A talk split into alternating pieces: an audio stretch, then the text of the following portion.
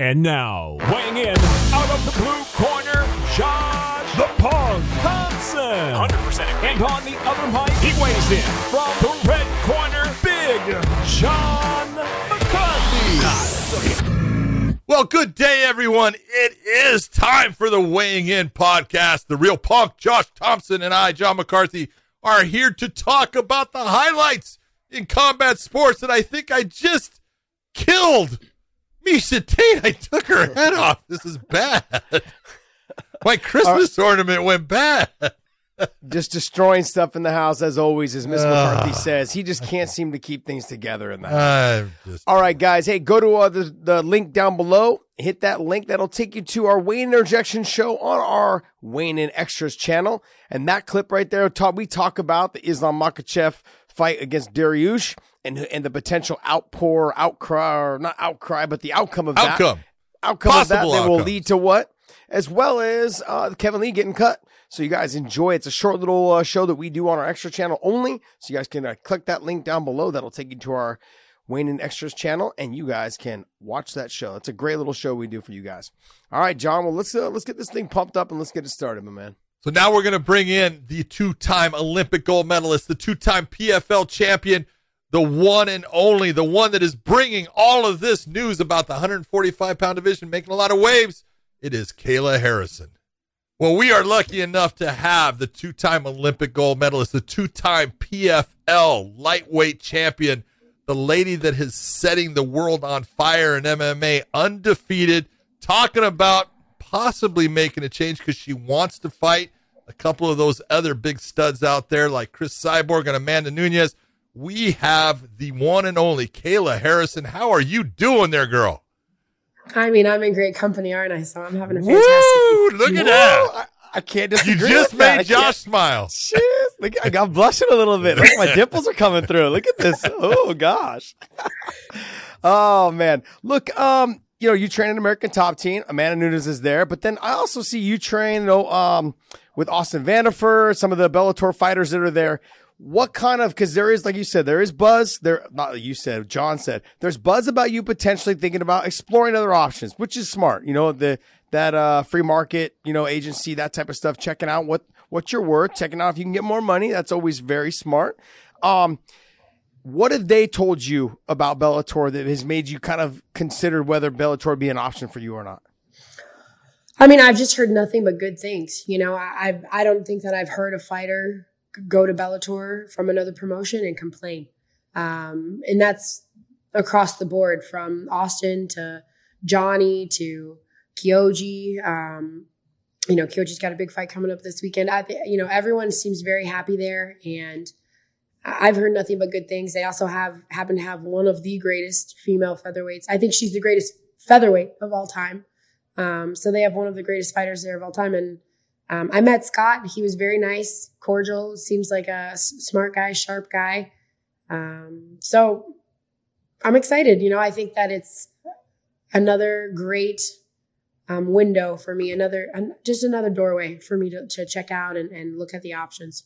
I, I got to ask you this because all the time we talk on this show about fighters being smart with their contracts, about looking for the most money. That's why you fight all those Yeah. things. As far as look, you, this is about being able to get through your career and have money to live on for the rest of your life. And you did that from the get go. Congratulations. I love it. It makes you smart. That's exactly what we're talking about. But I got to ask you, you've got that background and that competitive mm-hmm. nature of you. Is that possibly going to draw you away from what is more money for you mm. to satisfy? I hate to say it, it's your ego because it is your ego in getting the fights that you want. Yeah, it's tough. You know, I um I say this a lot, but what people don't realize when you see me getting these big paychecks and these big paydays is that started when I was six years old and I walked onto the mat for the first time. When I was, you know, 12 years old in middle school and all my friends were having pizza at lunch and I was having a plum and a spinach salad and like, you know, skipping home ec class to go to the gym and lift. And it, you know, it continued when I moved to Boston at 16 and left behind my family and friends and everyone I ever knew. And I had five dollars in my bank account. I had to work 50 hours a week at a hardware store. I had to wake up before school because I was still in high school, go train, go to school, go to work after school, go from work to training, train twice a day, wake up at 4 a.m., 5 a.m., do it all over again. So, you know, I was smart about getting paid because I knew that I earned getting paid, mm-hmm. whether or not people realize that. I, I put in years of hard work scraping by. Being being an Olympic athlete is not um, you don't do it for fame, you don't do it for money, you don't really do it for anything other than the desire to be the best at what you do and to stand on top of a podium and represent your country and feel that gold medal go around your neck. So, yeah, I had to be smart about it because I also don't have a college education. Uh, I didn't want to flip burgers at you know Burger King for the rest of my life. So, I guess getting punched in the face for a million bucks isn't so bad after all. Um, but that, but that, yeah, this is another the other big the other the other part of that question is yeah. Um, you know, one great fear I have is I've been poor. You know, I've been dirt poor. I've I've lived off of nothing and I've been hungry at night when I've gone to bed. And um, I don't ever want to be that way again. I also have a family now. I have two kids. I have to keep a roof over their head and clothes on their back and food on their table. And that's a responsibility that is the most important responsibility to me. Um, aside, you know, my ego doesn't hold a candle to, to the pressure of that responsibility. But this is why I have my coaches and my advisors in my corner. You know, I think that from Dan Lambert to Mike Brown to my judo coaches, Jimmy and Big Jim, to my manager, Ali, the gym manager, Richie, um, they all have my best interest at heart and they all have an opinion on what I should do. And I'm going to take their advice seriously. And despite what I may want to do, despite what I think I'm ready for, I'm going to have to listen to them. And if they say jump, I'm going to say how high. So this is the part where I've done all the hard work. I got everyone paying attention to me. I've, you know, won every fight in the first two rounds um, this year.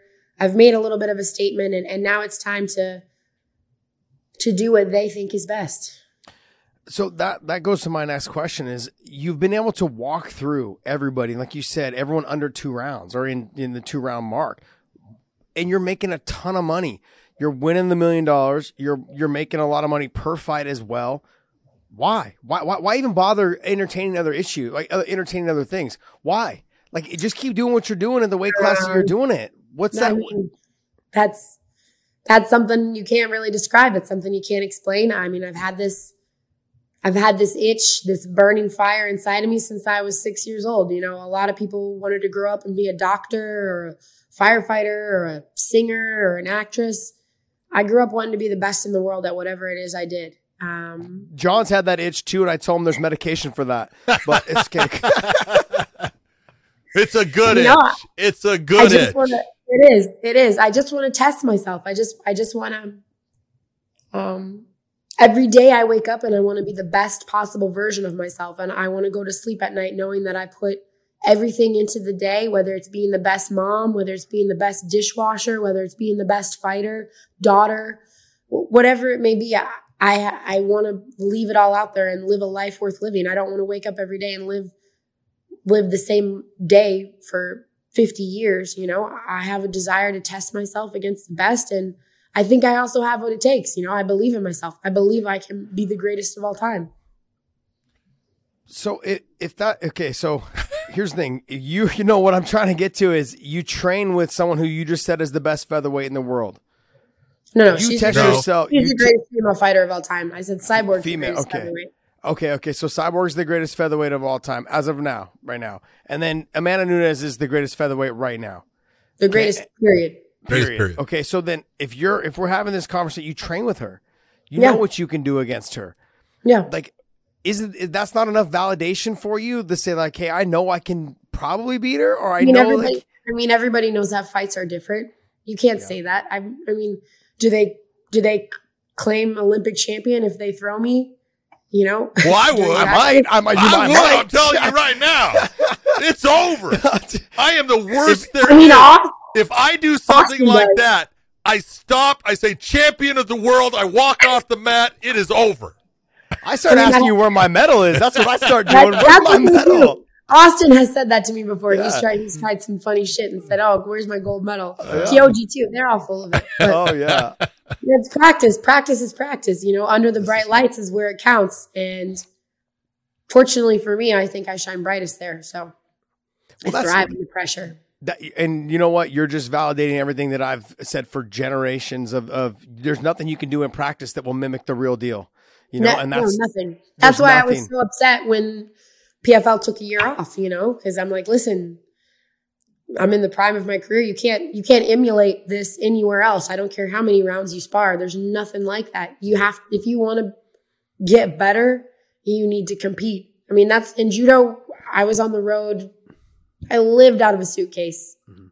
my whole career. It was from one tournament to the next, to the next, to the next. I went to so many Uzbekistans and Kazakhstans and Chinas and this Been and that. there. And you can't even. Yeah, Some I mean, crazy not places. very- but yeah, mm-hmm. no offense to Uzbekistanis. God bless. them. Oh, I think you know our whole thing that we're we're talking about.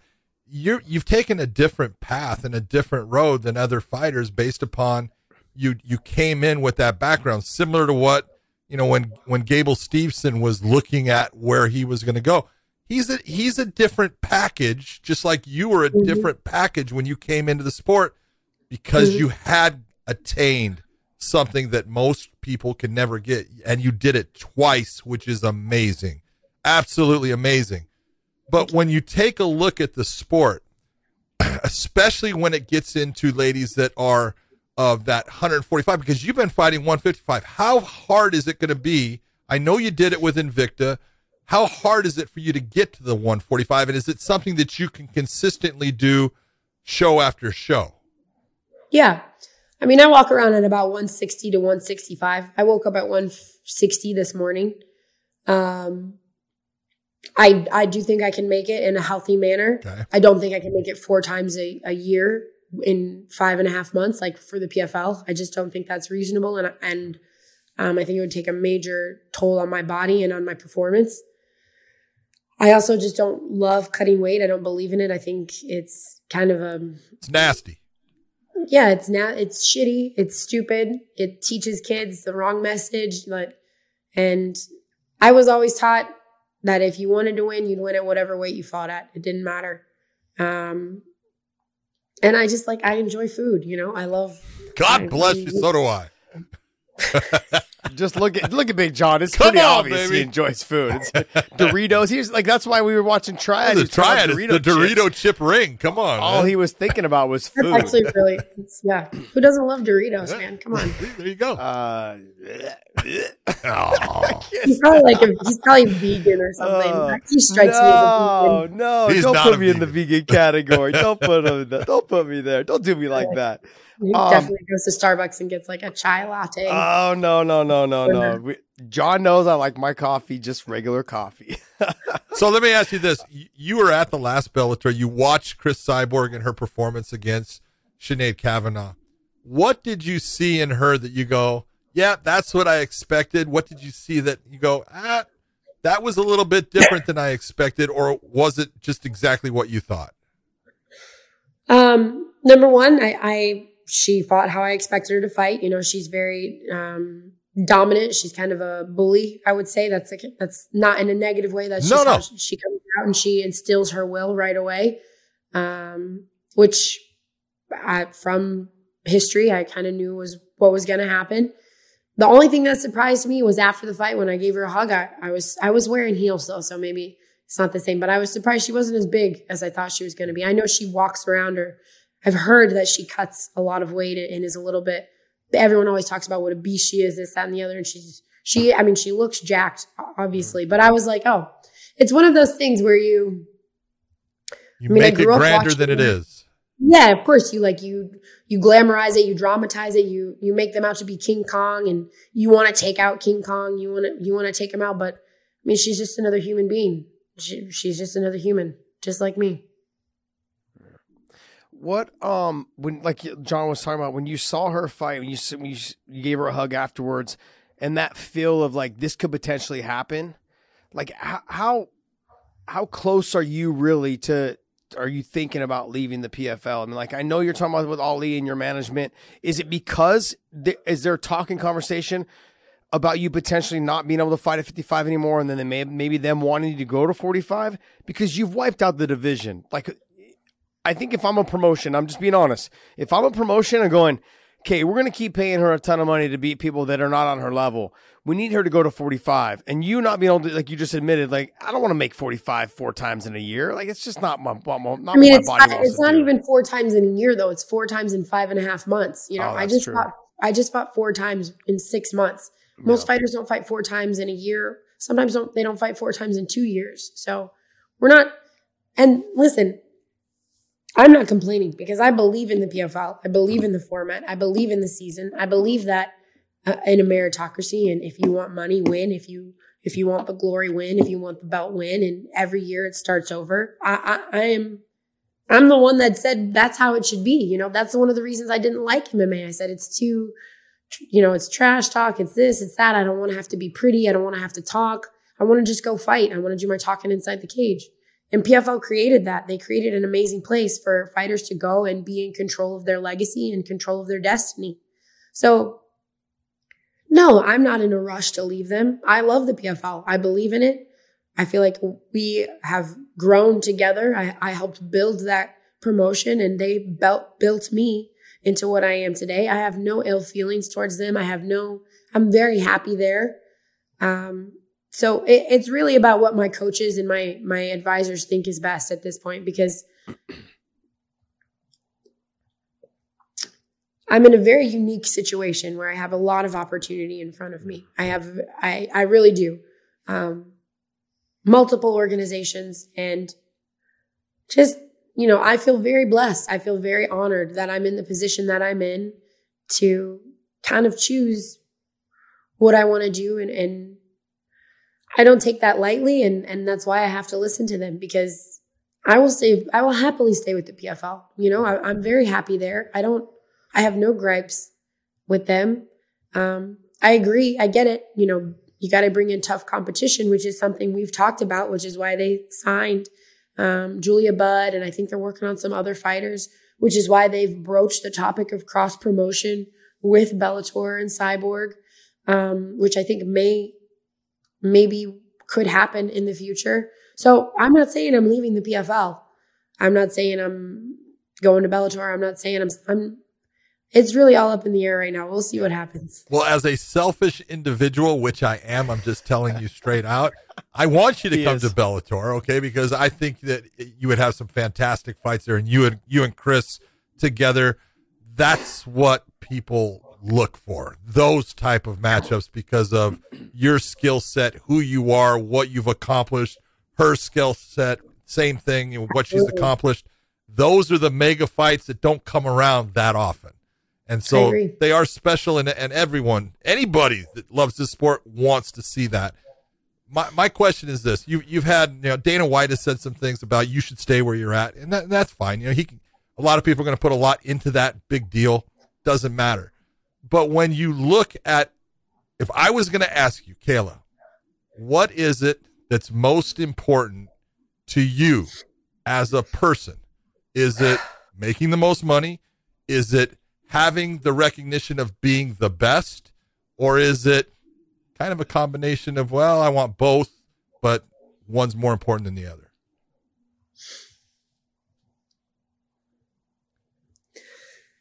You know, I think it's um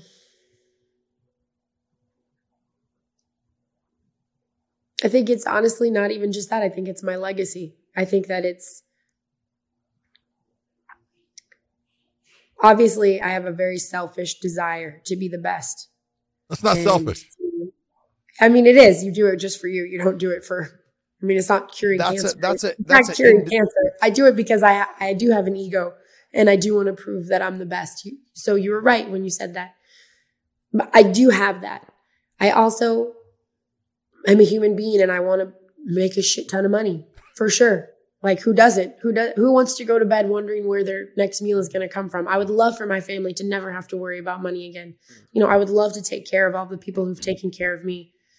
Um, but I think more important than both of those, honestly, to me, is my legacy is what I do with it outside of the cage, is how I carry myself, is how I raise my kids, is how I pay it forward, is what I do with the platform that I'm given. Um, and the bigger I get, the bigger my platform becomes, the more I can change the world and make it a place that I'm I'm proud of. So it's it's neither. It's my legacy. It's what I do with all of it. Yeah, it, I just I look at Oh, here we go. No, no, no, no, no, no, no, no, no. He's horrible. I'm, I'm, not. I'm not going hard on the pain. I, I'm actually. I'm actually with you 100. percent You said it's your ego, but I and you said you're selfish. The thing is, though, is that in individual sports, whether it's judo, whether it's boxing, MMA, it, you have to. Be. We're selfish people. You have to, you have to be selfish. No, of course. Because it's it's only you in that cage. It's only you on that mat getting the job done. Sure, your coaches can yell things to you, but it's up to you to get it done. And so you have to be selfish on what you think is best for you. So you're not saying anything that really should surprise anyone right. in terms of the money situation. Like, just I've always said this. I thought Eddie Alvarez is probably the perfect example. He, he all he's ever done is gone where the money has been the highest paid, and that's yeah. brilliant on his part. You know, yeah. um, and I, I love the I love the idea of where you're going, especially because you are you are new in the sport. Sure, you came from the judo background, but you're new in the sport. But you have you have great management in Ali. You've got great coaches in American Top Team. They understand exactly because they've dealt with the sport itself for so long. Your guidance is definitely 100% in the right direction. Is there a reason that you would choose? For me, I feel like the reason would be for you to choose Bellator over the UFC is because you do train with Amanda Nunes. Is that fight with Amanda just not really in the market for you? No, I wouldn't say that at all. Okay. That really right there says everything I need to know about you. it is. I'm just being honest. That is the mentality. It's like, hey, I I can be your friend and I can beat the shit out of you too. Okay? Absolutely. Because Josh and I are friends um, and I'd beat the shit out of him right now because God knows he needs it. Kayla, he, he fell on me one time like a tree. That was it. That's all he did. He oh, beat me up. Yeah. He just tripped and and I was underneath him like stuck. bitch. He, tri- he cannot I have it on video. the fact that he's I've the got it. I've got it on video, Kayla. A referee he, takes him down and just holds him there and slaps him. It was like timber, timber. He just fell on top to, I'm gonna have to see this footage. We're gonna have to oh, run it. Man, they have it. Ridiculous. We're gonna, have, we're gonna have to have a charity, charity match of some sort. I think he gentlemen. just fell on me and almost killed me. All we do is fight dead. in elevators now. so it's, it's the best time. It's the only time we're we're usually walking back from the club. No, the bar. Oh my god! Can you imagine me carrying Big John? He's got one arm over my shoulder. I gotta stumble honestly, the elevator with honestly, him. Honestly, I have major respect if you guys go to a club. I can't even. Oh, oh my god! Even, no, we don't go to clubs. God, Does no. John look like he goes to a club? God, uh-uh. no. The thought, the thought no, alone. I, I am too. I, am too old. I, am a granddad, man. I got grandkids. I, I ain't going to no damn thing. John's out there cutting it up at the dance club. I could see it. I could see him busting a move. I busted a move. That's it. All right. Well, okay. So go ahead. I'm sorry. Go, so my question is this: is and you can take this how you want. Do you feel like you need somebody like a Cris Cyborg or a Amanda Nunes to validate your legacy? I mean, there are a couple different approaches, right, to uh, to a legacy. I think in my particular case, uh, could I retire undefeated and never fight them and be whatever 50 and 0 and be considered, you know, one of the greatest? Maybe. Am I going to fight 50 fights? Probably not. So do I need do I need these these females, these women, these legends of the sport? Yeah, I do.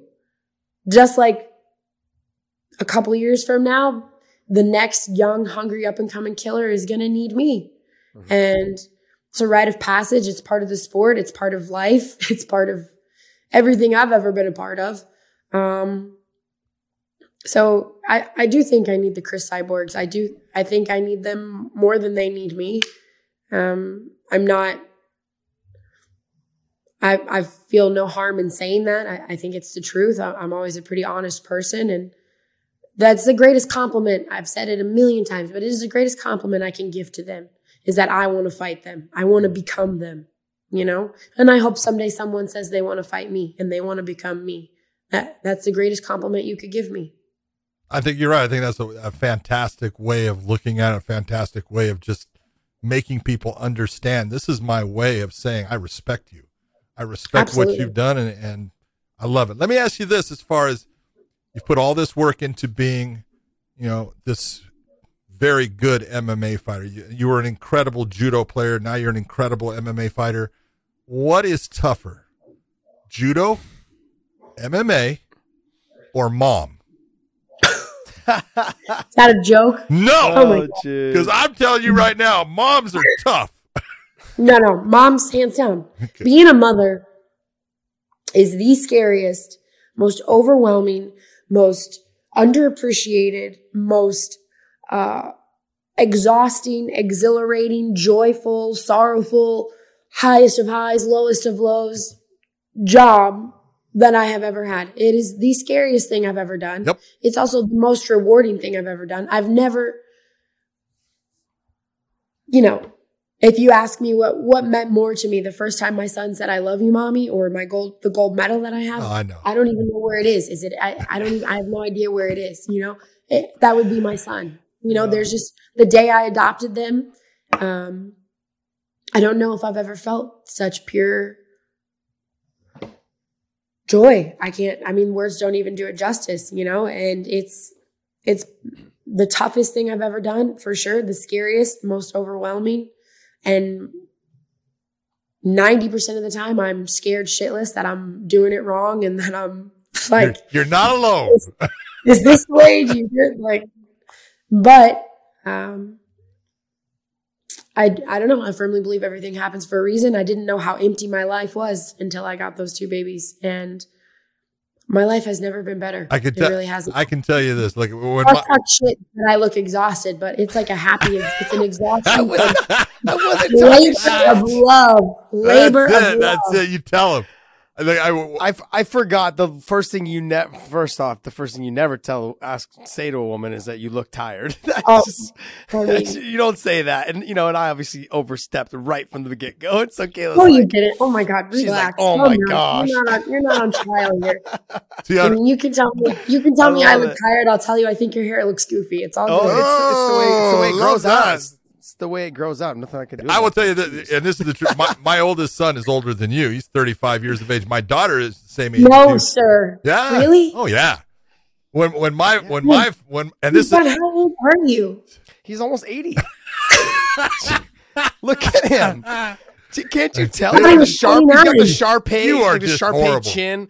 You know. You know droopy you don't from see the no droop the, there. com- No, I, just because I said you had three chins tonight, look, now You've you're trying to three go with that. This All right. guy. I, I will tell you this, and it's the truth. When my first son was born, you know, they put him on a thing, and he grabbed my finger, and the first thought that Mm. went through my head was, anyone tries to touch my kid, and it could be a Mm. four-year-old, I will punch you in the mouth right now. And that, it, Mm. and I'm telling you right now, it never changes, and they will always be a worry to you. They will Mm. always be something that you're concerned about, and they'll always be the joy of your life. Yeah, it's um, it's a pretty amazing feeling to just to see them thrive and to you know they. I adopted them obviously, so I didn't I didn't get that the experience of having them hold my finger or or, or any give birth, giving. They hold your them, finger now. They do. Oh no, they've got me wrapped got- around their fingers now. Is what they do. That's what grandkids Um, do. No, I've got a, I I run a tight ship. We we have we have we have a good system, but I will tell you that watching them f- coming from the trauma that they've come from, and watching them flourish, and watching them thrive, and watching them become fearless, and um, seeing them grow, watching the joy on their face. You know, I, I'm teaching my son Emery judo, and watching him learn how to throw somebody, and how excited he gets, and Kyla you know, when she first moved here, she couldn't, she was terrified of water. Now she's doing front flips into my pool. And like seeing all of that, I've never felt, I've never felt, it makes me feel better about me making them better, you know, if that makes any sense. Like I, I just, it's just such, such an amazing feeling. And you're right. I would absolutely kick the shit out of a four year old. There you go. That's my girl. I No. I mean, yeah, no, Uh, don't mess with my kids. But everybody knows, so it's all good.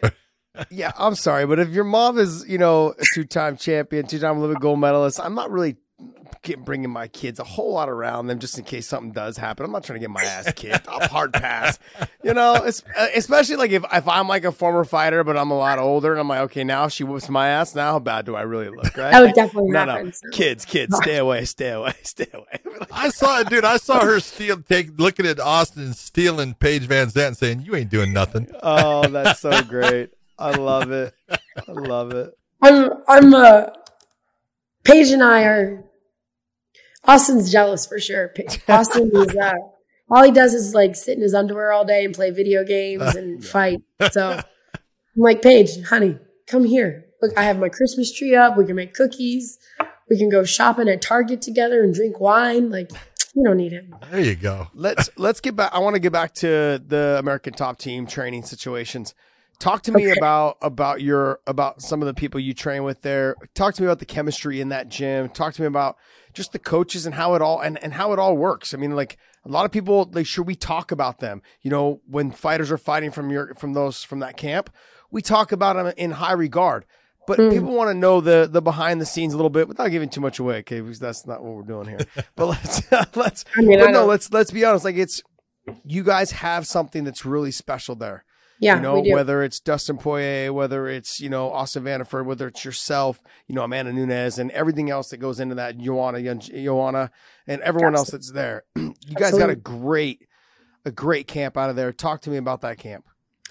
Yeah. Well, first of all, I don't know if you're aware of this or not. You didn't, you missed one accolade when you introduced me two time this, two time that. You forgot team captain of American Oh. Top So I'll forgive you guys this one. There you go. My bad. Um, my bad. My bad. No, honestly, I thought was- that would have been Masvidal. Sorry. No. Oh I- my God. Have you seen his life and his story? Oh, You- a love- team captain is, is someone who leads by example and he I- does all the right things, not I love all the wrong things to get to the right things. I okay? love Masvidal, man. He's an OG. He's a He he's is. one, No, he's he one of my he's No, one of my all time favorites, man. He's an amazing human too. He's just he's one of those guys who walks in the room and just brings the energy up. You know, you awesome. you train harder when you're around him, and he brings out the best in people. And um, it's an honor to share the mats with the likes of him, with Dustin, with Amanda, with Joanna, with I mean, I could list with Austin, with Paige, with Kyoji. I mean, Kyoji is literally the best fighter, in my opinion, of this generation. You know, that's how good he is. People have no idea.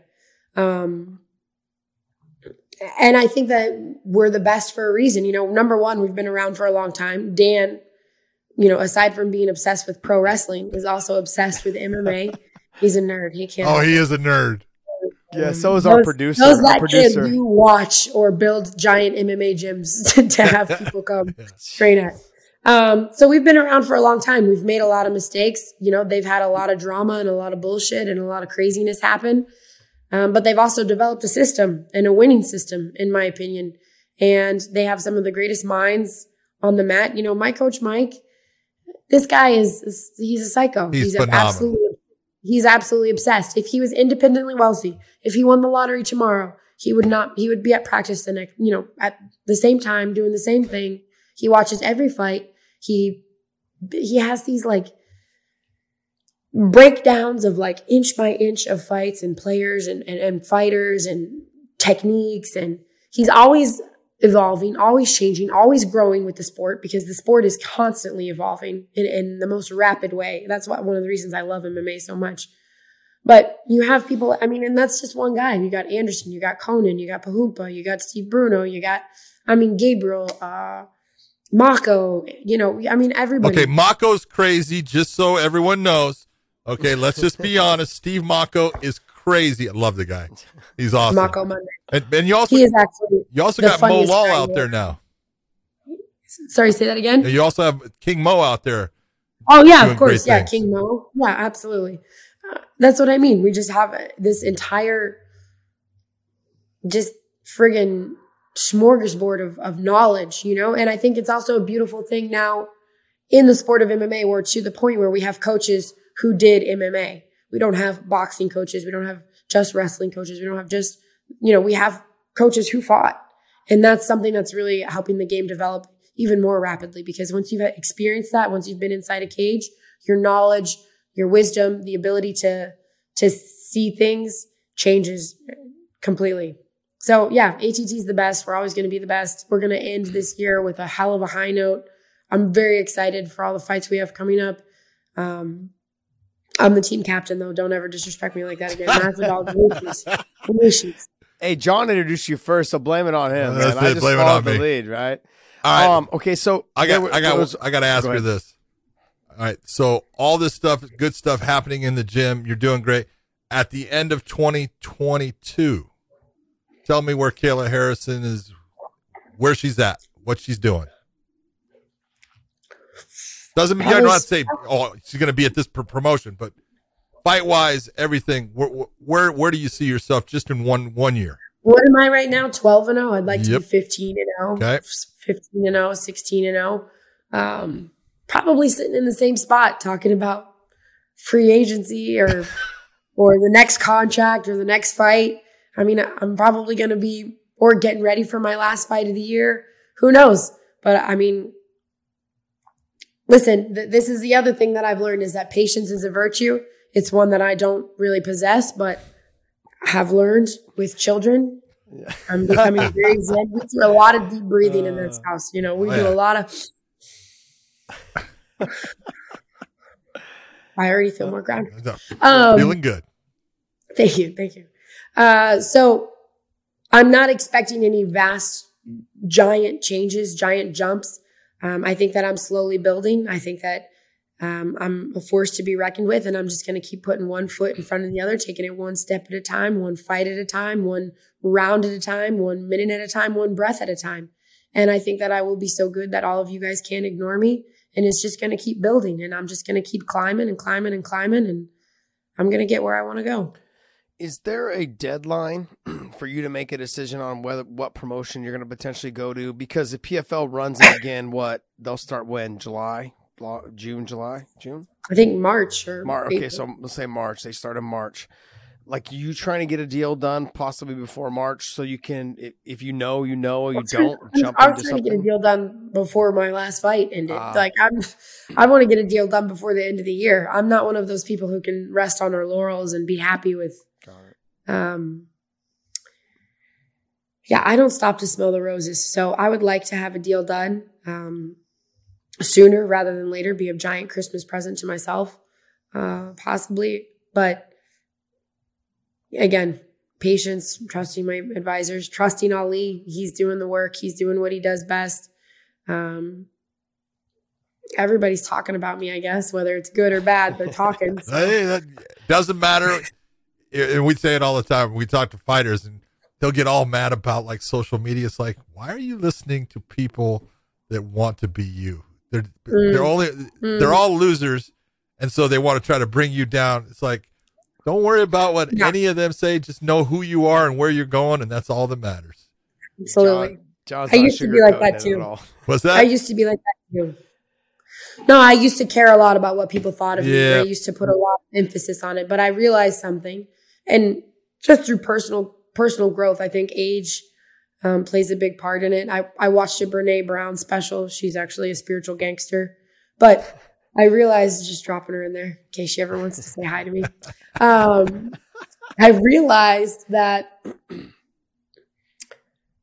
I I am the man in the arena. I am the person who is out there daring greatly. I am the person out there who is saying, Yes, I want to be the best. And if I fall, fuck it, I fall, but I'm going to dare to be great and I'm not afraid to say it. You're bringing up Teddy Roosevelt. God bless you. exactly. Hello? Exactly. Teddy Roosevelt. Exactly. The man in the arena, marred by dust. Not the critic that counts. It's not the critic that counts. Well, John so, and Teddy are the same age, so that makes sense. We're close. We're close. oh, funny. But if you're not, you see how we arena, get along, Kayla. You see how we get along. Yeah, I dig it. All right, I'm getting it. I'm getting it. but that's my whole point. If you're not in the arena, if you're not daring to be great at whatever it is in your life that you have a passion for, then your opinion doesn't mean shit to me. And that's 99% of the world because everyone's so afraid to to step out of their comfort zone, to to be uncomfortable, to be to be tired, to work hard, to not sleep, to not party, to not drink, to not hang out with their friends, to not be on their phone. Everyone's so afraid to get out of that bubble that they never dare to be what they really want. And that's not me. So I don't give a shit what you think about me.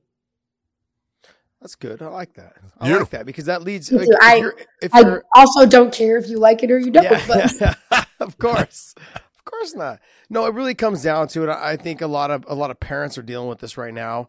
Um, with the fact that like the kids are on the phone, the kids are on, you know, not just on the phone making TikTok videos or watching TV or just getting sucked into this thing. I just watched one of Rogan's shows and he had on uh, these two guys that were talking about the the social media dilemma and all that stuff. They just went back over and hashed it all, and just seeing exactly like how this affects children, not just children but also adults, and how it shapes their way of view and the the way they view not just each other but people and but even their family members as well as other countries, and it becomes it becomes a very negative thing. So I mean, it's it's good to see that that athletes they have to understand they got to stay away from that type of stuff if they want to stay focused on their goals and their goals need to be to be the best. I mean not just me but my kid like when my daughter moved in with me she was absolutely and this is not a knock on my my mom or anyone my mom's older she you know but she was absolutely addicted to her ipad. She would wake me up on the weekends at five o'clock in the morning mom can i play my ipad? Mm. and i started reading about it and i started looking into it and i'm starting seeing all this you know uh, insomnia and ADD and the blue light and this and that and the games and all that. And I'm like, absolutely. We're not, you know, I didn't have an iPad. I didn't have a cell phone until I was in, and I get it like, oh, in my day, this, that, and the other. But my kids don't watch TV. We watch TV when we're on the plane. We, we watch, we have a movie night on Friday nights. We have a family movie night. But during the week, sometimes Saturday morning cartoons, depending on how hard training has been throughout the week. but during the week, we don't, we are not on electronics. And that includes me. Like, mm. I'm not on my phone at the dinner table. I'm not scrolling, you know, not paying attention to them. The most important thing you can be for your kids is present. And that doesn't mean I'm there playing with them because God knows I've got laundry and dishes and, um, I mean, it ne- never ends. But I'm not ignoring them to check out whatever's going on. And they're not on their they're not on on electronics. TikTok, we're outside, yeah. we're riding bikes, we're swimming, we're this, we're that. Like I just don't um nothing good has ever come from social yeah. media or electronics or my daughter, she asked me for a cell phone for Christmas, and I was like, "You are absolutely insane."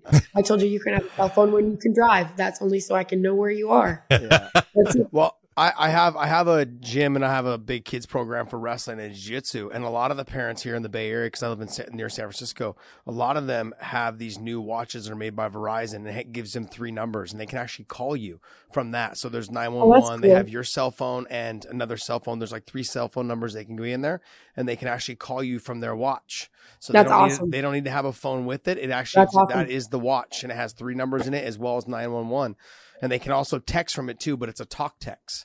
Oh, that's so really they, cool. Yeah, so it's a cool little gadget they have here for the um, you know, it's through Verizon, I believe, is what it is. So yeah, I know. That's of one of the first things I made Kyla do when she moved in with me. I was like, "What's my? We're gonna memorize my phone number and we're gonna memorize mm. our address." It's like it's like little stuff like that. You don't even. I don't know anybody's phone number by heart anymore. Yeah. But I, I mean, I still remember my my household number from when I was seven. Right. You know? Like, cool. You've been you remember the little dial tones, right? Don't even talk. Don't even talk. Big John remembers. Big John remembers those. No, no, no, no. John has the one that you hang it up still, like the one that you like. This has a little knob. You put it with the cord. Crank it. You gotta crank you it, crank baby. It. Yeah, yeah. It was just. It was just like uh. It was. There was just someone on the other line. You said, "Yeah, put me through to you know." Echo nine five five five. Jeez, man. That's guy. awesome.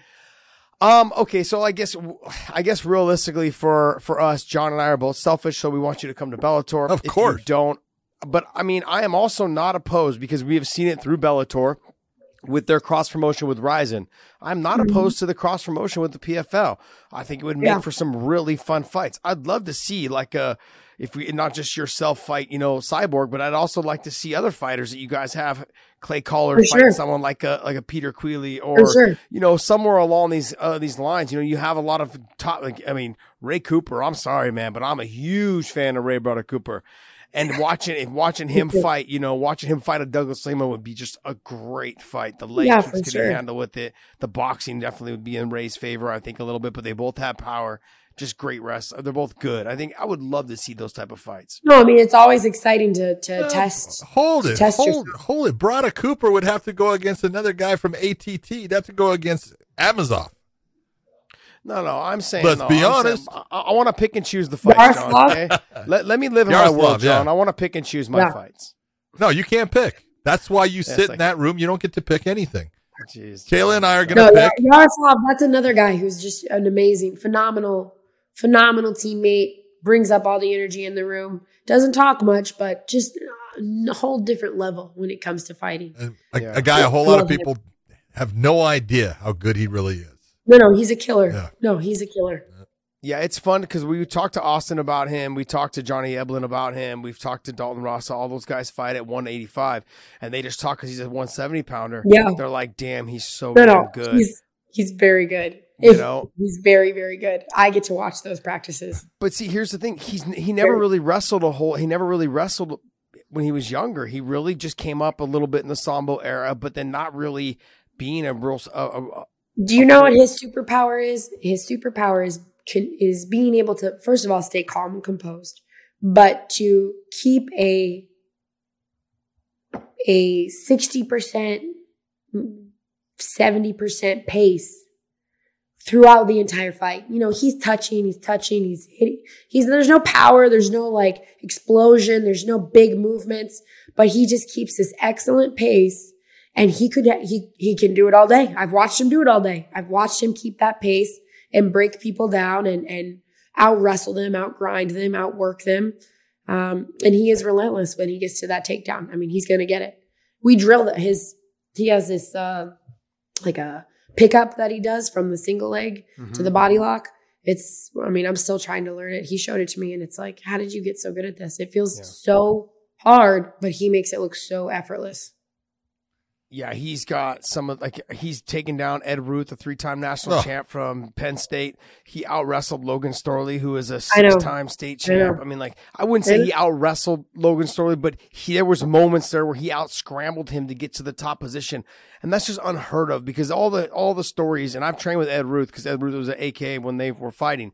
But all the stories I've heard about Logan Storley training with Usman and other guys out of that Sanford MMA is that he's the best wrestler in the gym. And he's just one of the guys that just puts it on people. And he has Yeah. his way with a lot of guys when it comes just to the wrestling aspect of it. Not Yeah. MMA fully, but I'm saying the wrestling aspect. And he had moments, Amosov had moments in that fight where he was out scrambling, out wrestling, and making Logan Storley work so hard for the Yeah. takedown and then not getting it, just mentally breaking people. Yeah, it was breaking. Yeah, that's what I mean. He can break you. He can break you with his. He just keeps this like composure, this pace, this like. Why do you feel? Why do you feel like someone like him doesn't get the the credit he deserves? Why is there not more buzz about him? He's got the best record in all of MMA, the whole sport I know. I know. of, act, of active fighters, twenty seven and zero now.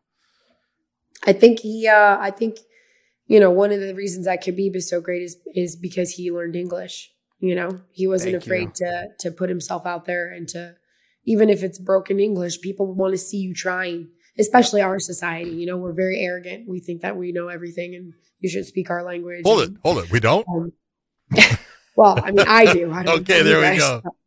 Um, I've been I've been working with Mister Know It All for a long time. already. Oh yeah, there we go. Uh, um, so yeah, I think I think these these uh, young up and coming fighters, uh, where English isn't their first language, I think it's super important that they learn English. Um, everywhere, most of the world teaches English at one point or another. So so we I think- talked we talk about Amosov, we talk about Kyoji. Both of those guys are phenomenal. That are out of American Top Team. Kyoji speaks great English, by the way. Yes, he does. Yeah. He's a huge asshole. All right. he when he moved to I'm just gonna tell Kyoji stories. When he moved to ATT, he was so quiet, so shy, so uh, respectful, and he started hanging out with Dan. And then he Bad move. out with Richie, Bad and move. started hanging out with Dan, Richie, and Mike, and Mocco, and me. And now this guy talks more shit than all of us. and it's like subtle, subtle, subtle. He's hilarious though. No, I love Kyoji. He's one of my best friends. So It's but it's you know what it is. It's when you're winning fights, the confidence grows, and that means the shit talking grows with it. It just keeps His- going and keeps His going. English just got better. He listened to all of us. He was dead silent for about a year, and then once that year was up, he was like, "All right, I got this now. Oh, it's so you're good. fat. You're this. You're that. You're." And I was like, oh, "Okay, Okay, thank you very much." No. What do you There's think? another guy. what do you What do you think of his fight coming up against Sergio? Oh my god, I'm so excited. I'm so excited. If I didn't have kids, I would be at that fight. Okay. But babysitter is tough to find. Um, mostly because my kids are. Isn't Howard's and everyone's like, responsibility a bitch?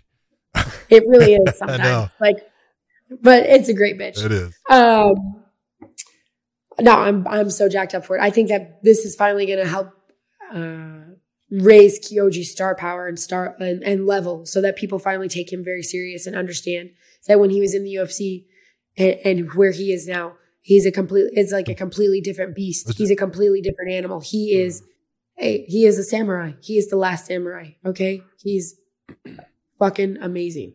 That's it.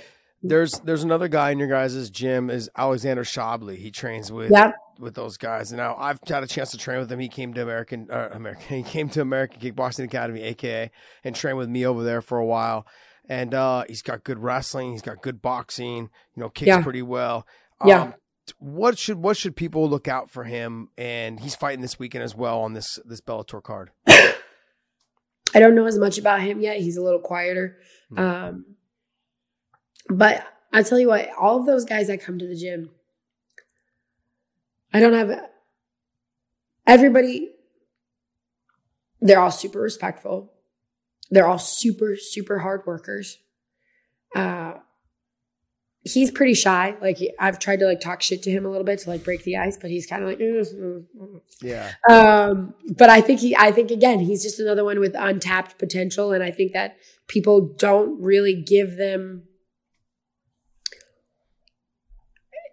It's hard, right? Like we, like if people aren't talking about you, but you're 27 and 0, does that mean that you it doesn't matter? Like to me, I'm like, I don't care if I'm 27 and 0, I know I'm the shit. So like, why does why why should Yaroslav? He has the belt. Why should Yaroslav care?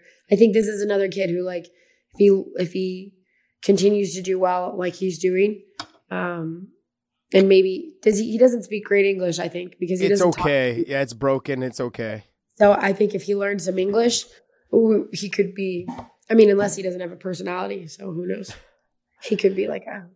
I don't know a ton about him. I'm, not- I'm not Yeah, going to talk. no, no, to it's okay. No, I've I've had opportunities and train with him and stuff. He's you know he's very No, I think outgoing. he's. I think he's another one. I mean, this is the problem. Is like they're. How old is he?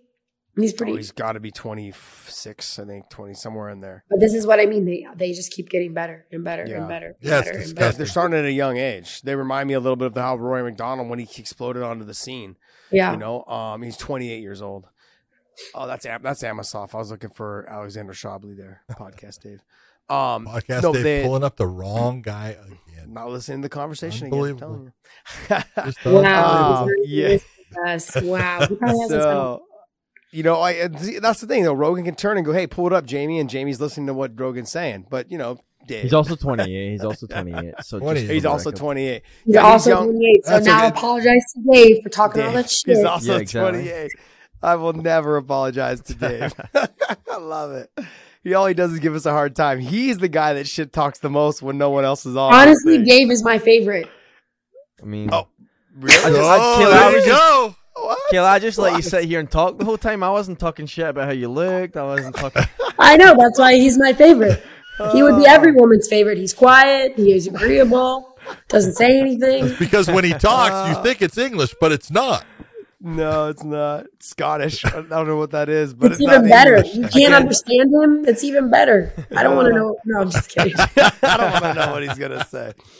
No, uh, yeah, no. it- Alexander Shabliy, he's good. He's tough. He's No, fighting for this sure. weekend as well. He's a talented kid. I think a lot of them. I think not just with Amosov, but with Shabliy, as well as any other fighters that come from other countries. They have to learn, like you said, with Kyoji. Once he learned how to speak English or got more comfortable speaking English, his stock grew. Not just his stock, but then amongst the gym, it makes it a lot easier to to Yeah. help build help you build your. I mean, the guy bought a house. The guy bought a house in Florida. You know, he's making it his home. He feels comfortable enough now in our society Yeah. to to live here full time. This is that's what I mean. Kyoji lived there. the dorms at ATT are literally named Horiguchi Hall. Okay. That's how impressive he is to all of us. That's, Oh. I swear to God, Horiguchi Hall, it says it right there. He also lived there for like ever, yeah. just like a little monk. Like, I train, I eat, I sleep, I train, I eat, I sleep. That's it. Like, oh. just ridiculous. Let me let me That's get back. I want to get back to you as a fighter. Oh, You had all of the. It's all about you, Kayla. It's all about you. until 6.30 a.m. There you go. But you had all this experience with you know judo and coming into you know the Olympics and all that stuff. What was the pressure like in a different fashion from we'll say the Olympics, the highest level you can get with judo since you had done it so many times, to when you first stepped in the cage of MMA? Oh man. Um, well, first of all, there's just no there's no pressure quite like the pressure of an Olympic final. Um, to train your whole life for one day. Um, to also you have to remember my first Olympic final, an American had never won. We'd come close, but we had no, no American had ever won a gold medal before. So that kind of pressure, I, I don't know. I'm I don't I'm not sure I'll ever feel it again. Maybe. But to step inside of a cage for the first time, I was like, "Oh my god, am I absolutely like am, I must be batshit crazy? Like, why am I doing this? Like, you you." It was one of the scariest things I've ever I've ever done. You know, it, it's uh, you train, you fight, you spar, you you're working on all these things, you're trying to get better, and like you're locking yourself in a cage with another human who's trying to take your head off. Like when I really, when that door closed, like I was like, what am I doing? Who, what, why did I, haven't you done enough, Kayla? Like, is this really, this is what you're going to do now? You just, you want to get punched in the face? And that's the other thing in MMA. Like I fought the same girls over and over and over again, right? In judo, like Yeah. you fight the Brazilian, you fight the Japanese girl, you fight the whatever. You, I mean, my record I, I fought the same 20 girls for years. In MMA, pretty much it's a new girl every fight, and you have no idea. You think you know based off of looking at their fights and based off of watching footage and sizing them up at weigh ins, but you really have no idea. And that's a scary thought for me. Like the unknown, not being able to control, like, well, what if I do get hit? What if I do get kicked? What if I do? How am I going to handle that? That was so scary, so intense. So the pressure wasn't there, but the intensity was there just because it was like, oh my God, this is, you got to be absolutely insane to do that. Like, who, who do you think you are? What are you doing? All right. Well, I'm going to wrap it up with this. My last question is going to be this: How many times have you thrown out Austin Vanderford? Come on, Oh my be gosh. real. I don't even know if we get, do I have enough fingers and toes for that? Oh, there it is. this is great. I love it. Big trees fall hard, all right? Here's the okay. I'm going to touch it up with one more. How many times has Kyoji taken you down? Oh my God. Oh no. oh, she's giving me the bird. I love it. I love it. I mean, he's, uh, Kyoji is a Oh. special, Kyoji is a special human. We'll put it that way. He's a special human. He's a one I of a kind. I- oh man, I really want to ask Kyoji if he's ever been armbarred by a girl. Oh, there it is. Uh, I'm gonna ask him that in the fighter meeting. Hey, Chris, I got a question. No, do you think a girl? after. Do you think a girl could ever armbar you? Not before the fight. Not before the fight. Don't do it before the fight. That's messed up, John. John trying to break his Come on, baby. concentration.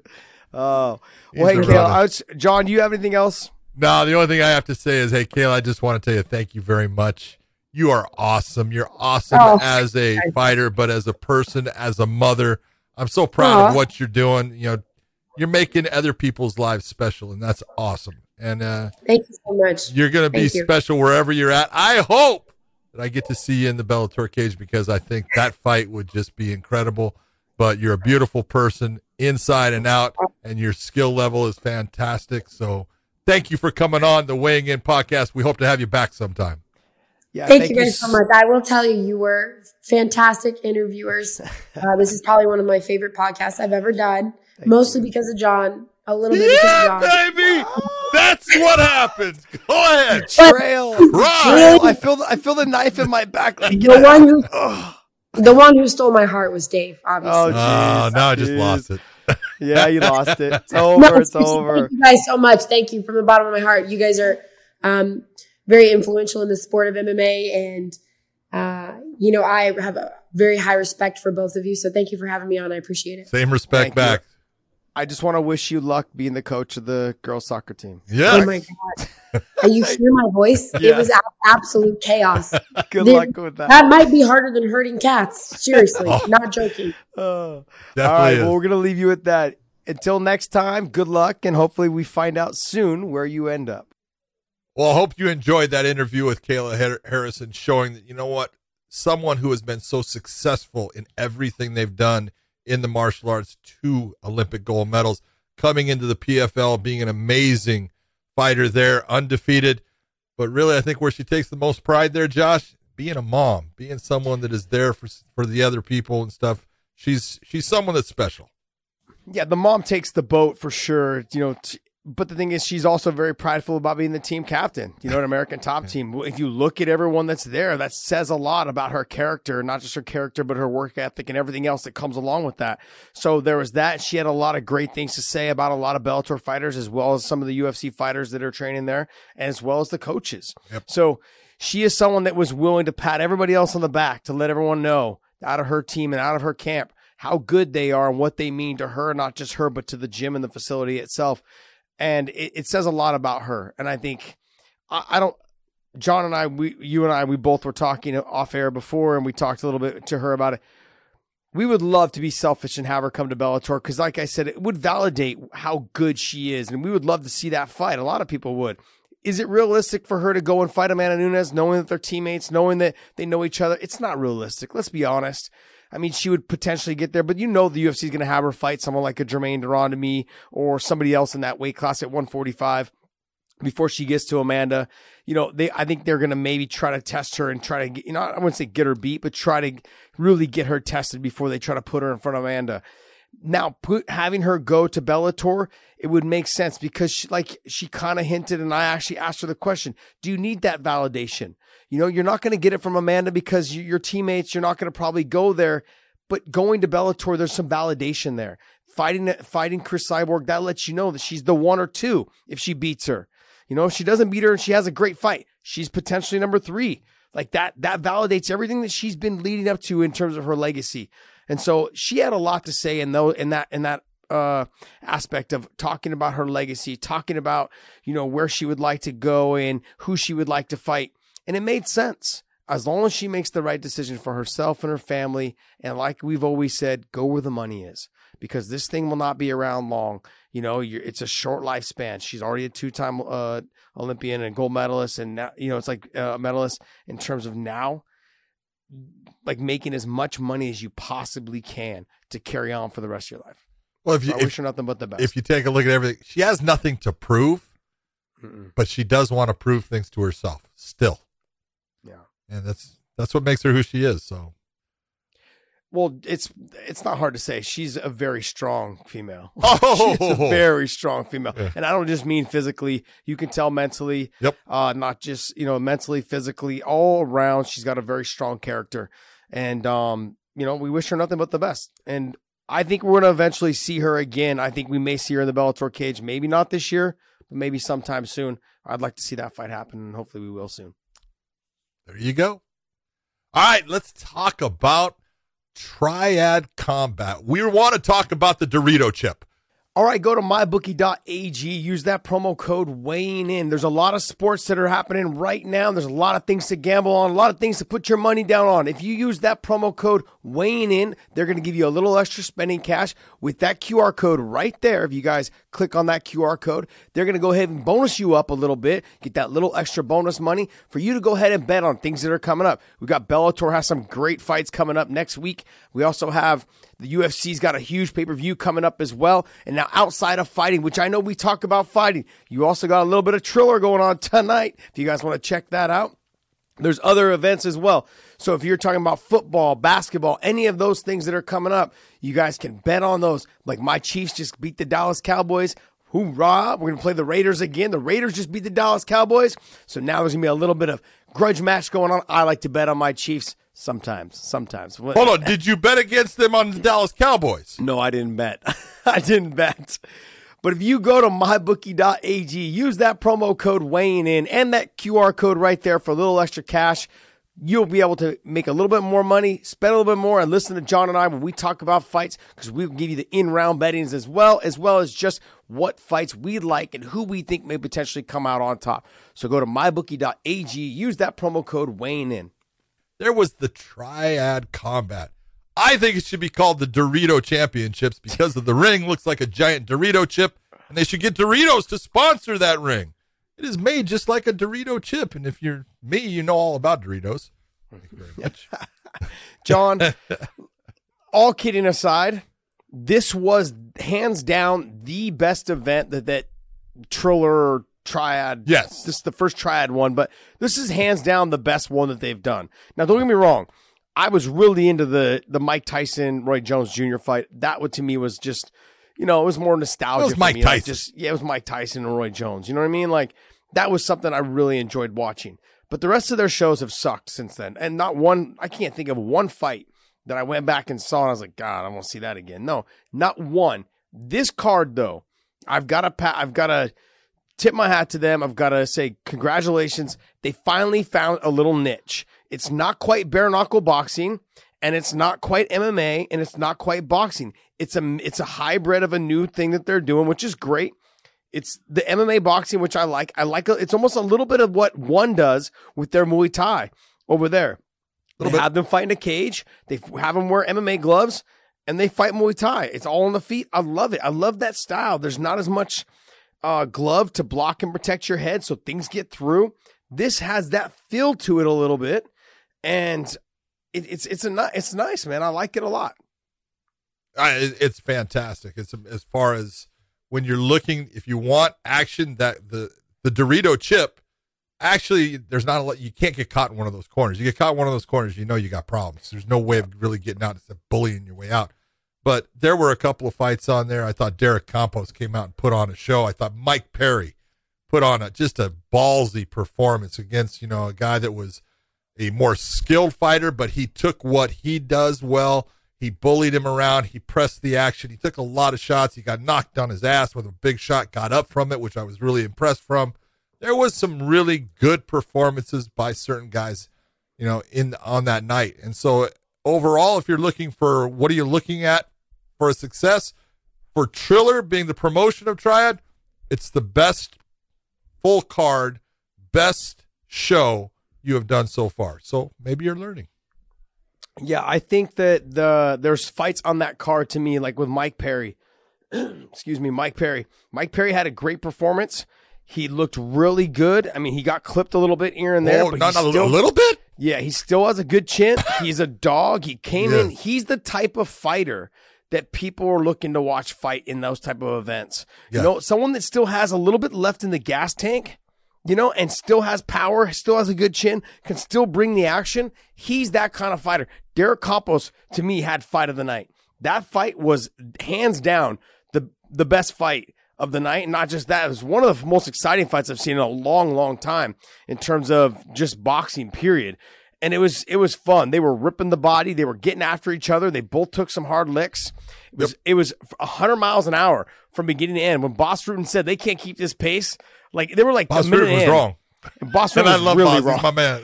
it was really wrong because in that in that last round they were still gunslinging, man, and I loved it. Derek Campos, I hope you found a little a new avenue for yourself outside of MMA because this was awesome. It was great to watch you fight in there, and I'm gonna tune in every single time you every time you fight in this in this Dorito chip, whatever it is. But I loved it, man. I really did like. I I I gotta tell you guys, this kind of turned me on a little bit. it kind of turned me on. It, I got a little bit of a wood looking at this thing, going, man, this is going to be kind of weird. But as they started gunslinging, I started realizing these guys got dogs in their hands. They still got a lot of left, a lot of fight left in them, and it was it was a good night of fights when I sat down and started watching these back to back. Now let's let's look on the flip side, John. The the co-main event and the main event, dog shit. And I love both those guys. They're great people, Frank Mir and Matt Mitrione. But the fight, the fights themselves, they should have never been in there fighting. Like I don't know what it is with the heavyweights, but these guys, they don't. They're just they're done. They should stop fighting. Both of them should stop fighting. Okay. The fight itself was horrible, you know, and I like both of them. The, I like both of them as people, but Oh, they're yeah. done. They've got, they shouldn't be fighting. They shouldn't be doing MMA. They sh- do, do grappling matches. Well, Frank can. Okay. But Matt can't.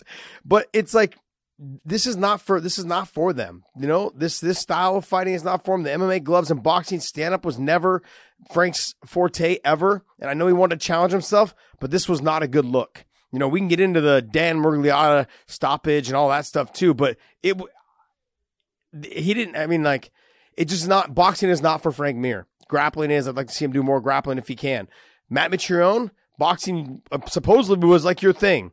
Like you're a stand-up guy. Every time you got taken down, you complain about stand uh, grapplers and wrestlers always just taking you down. But guess what? You had it's not a great. You didn't have a great performance. You didn't look good. You looked exhausted after round two. You know, you slowed down everything, and then just kept wrestling and grappling, which is fine. It was in the rules. You could do that, but you had no activity either. No body punching, no gritty, uh, you know, dirty boxing style, Randy Couture style. None of that was there. It was a it was a really bad showing for that for the co-main event and the main event. It should have been flipped where you had Mike Perry and you had Derek Campos in that co-main or that right in that little mix there. I understand the name value, but it Yep. just wasn't the, the the show started off with fireworks and ended up with duds.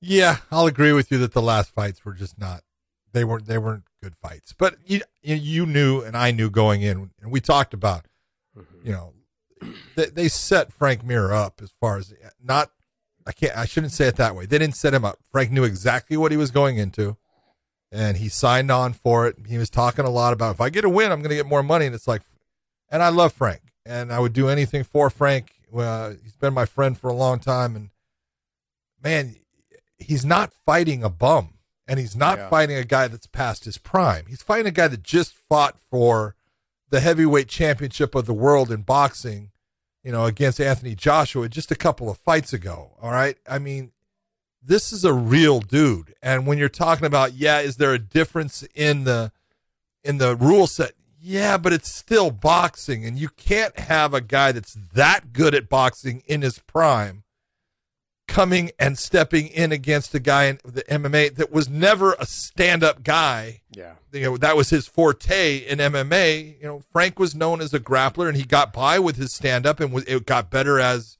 his career went on. But it was still never that you know devastating of a stand-up. And so you looked and you said, "Well, we got exactly what we expected." You, uh, in my opinion, Triller, they paid for a train wreck, and they got the train wreck. You know, and and luckily it got stopped without Frank getting hit again.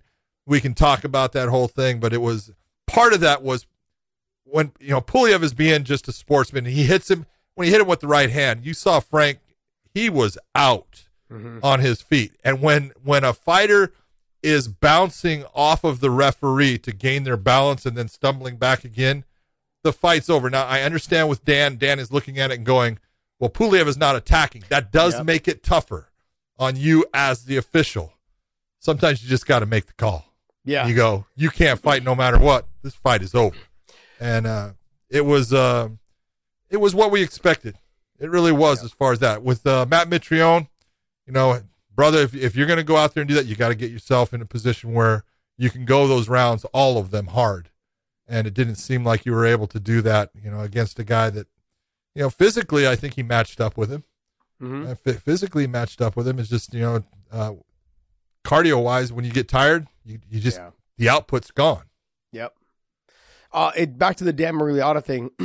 I thought, honestly, I thought since uh, Pulev pulled away, yeah, he Yeah. pulled away. That, that, like you said, it made it more difficult because Dan's like, Sure. look, if you're gonna give him time to recover, I'm gonna give him time to recover. Exactly. As soon as, as soon as he stepped forward is when Dan jumped in. So I know a lot of people were giving him like flack. What are you waiting for? What do you? Well, he's waiting for his opponent to step Pulev forward to start actually to come in and, and look like he's going to try to finish him, but he Yeah. didn't because he was kind of stepping away from him. So Yeah, it's it's in one of those. I think Dan knew it was over, but since Pulev is backing away, he's like, well, I'm not going to just stop it. I'm going to give him a chance to recover.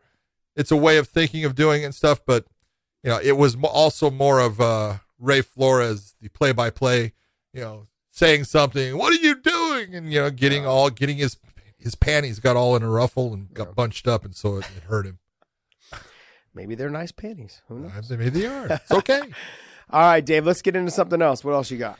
All right, so upcoming this week, we have on December 3rd, Bellator is back with Bellator 272, and it's Sergio Pettis versus Horiguchi. All right, guys. So look, ah. we have talked. We talked several times about some cards that we said, look, I'm going to be very honest with you. This this card to me is going to be one of the best cards of the year, which it should be. It's the year end, you know, card for Bellator.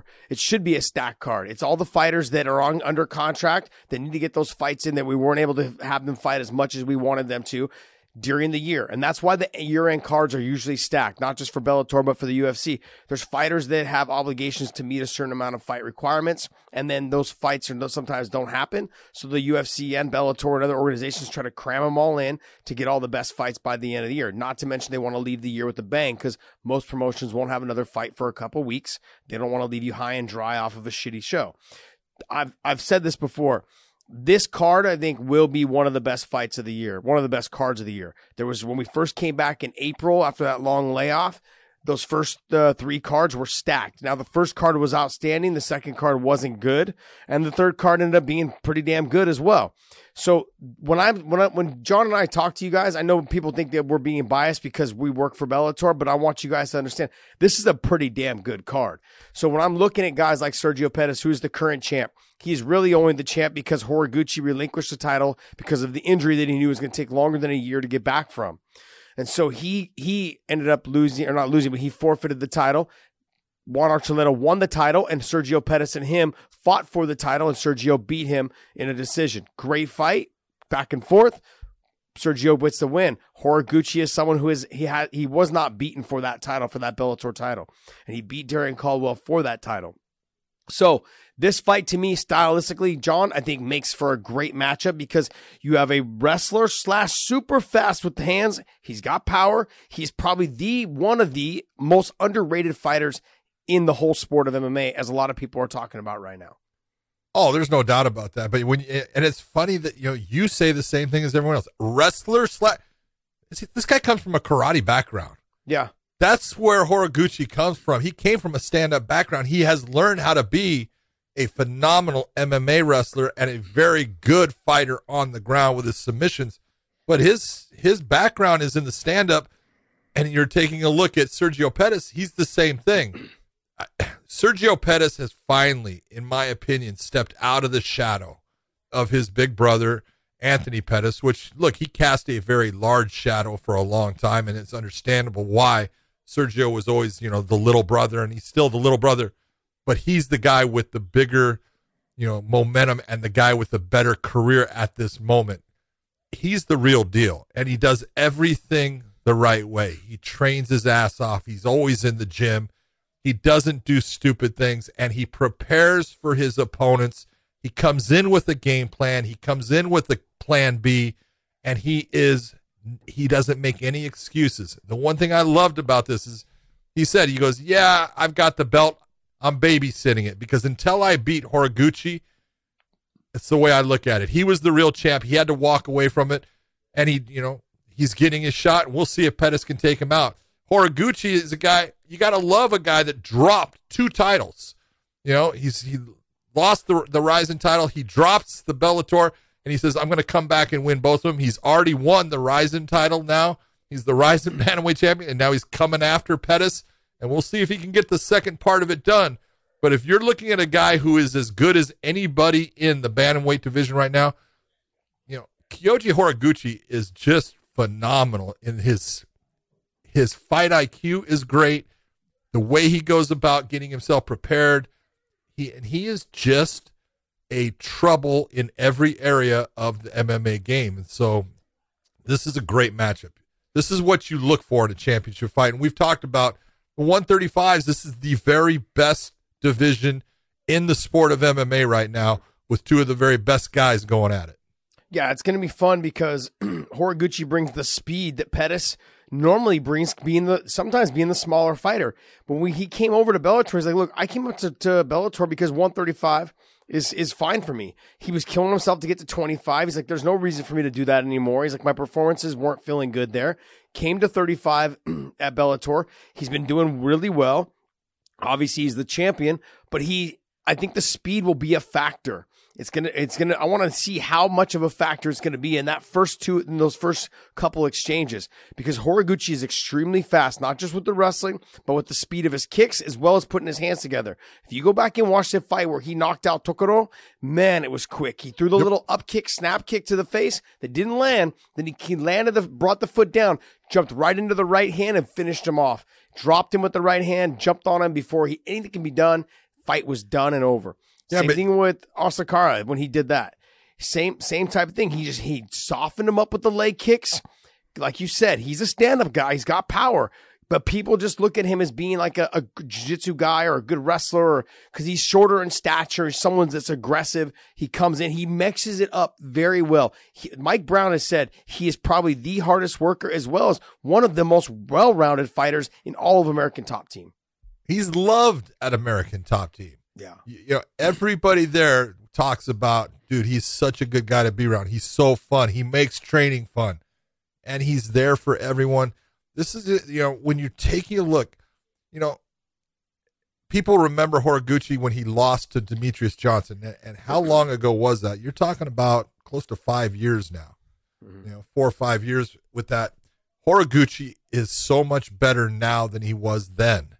And it's just because he's just better everywhere. His stand up is cleaner, his grappling is way better. He's a handful, but I think with Pettis, you know, Pettis has done the same thing. Pettis is now a black belt in jiu-jitsu. Gets a lot of his training done with Lovato Jr. That's a good thing for him. And uh I think this is a it's an even fight going in. Mm-hmm. Either guy can win. We're going to see who who's the guy that, you know, just does a little bit more, but it, this is a fantastic matchup. Uh, Emmanuel Sanchez coming off his loss to Mads Burnell, but then fighting Jeremy Kennedy, who is, uh, look, he's good on the feet, but his last fight we saw, he was just wrestling after wrestling after wrestling, takedown after takedown, good ground and pound, good top control. Um, I think uh, Eric uh, Sitnik was talking about like the body lock. They call it the lasso. He just kept lifting him and taking him down, lifting him and taking him down. Can he do that to Emmanuel Sanchez? Because Emmanuel Sanchez is someone who has a very active guard, training also at uh, Duke Roufus's place, and so just that active guard that uh, that's like almost like the the old school Anthony Pettis, the good from the armbar triangle position.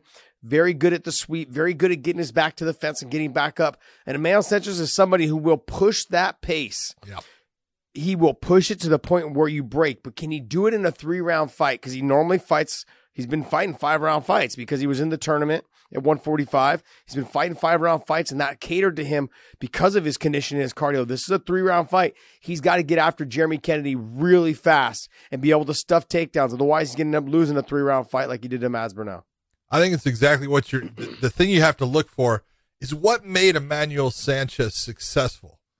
It it was the fact that he, like you said, the just the pace and the output that he would come with, the volume of shots that he would put on guys. That's what made Emmanuel Sanchez. And then when I watched him, you, can't say anything about the Patricio Pitbull. He got caught, he got got hit with a shot, and then got you know choked with the guillotine. That happens. But his fight with Mads Burnell, I saw a different fighter. I saw a guy that was trying to he was trying to go for the knockout. He was trying to to land the big shot. That is not what Emmanuel Sanchez needs to do.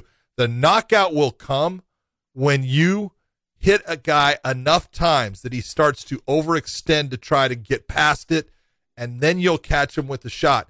That's what he needs to do with Jeremy Kennedy. If if Emmanuel Sanchez stuffs the first two shots that mm-hmm. Jeremy Kennedy brings, he's going to start to get on a roll, and I think you're going to see that volume start to go. If he doesn't, and Jeremy Kennedy gets those takedowns, Emmanuel Sanchez better be busting ass in trying to get himself back to his feet because if he just accepts a position Jeremy Kennedy is going to just wear on him all night long.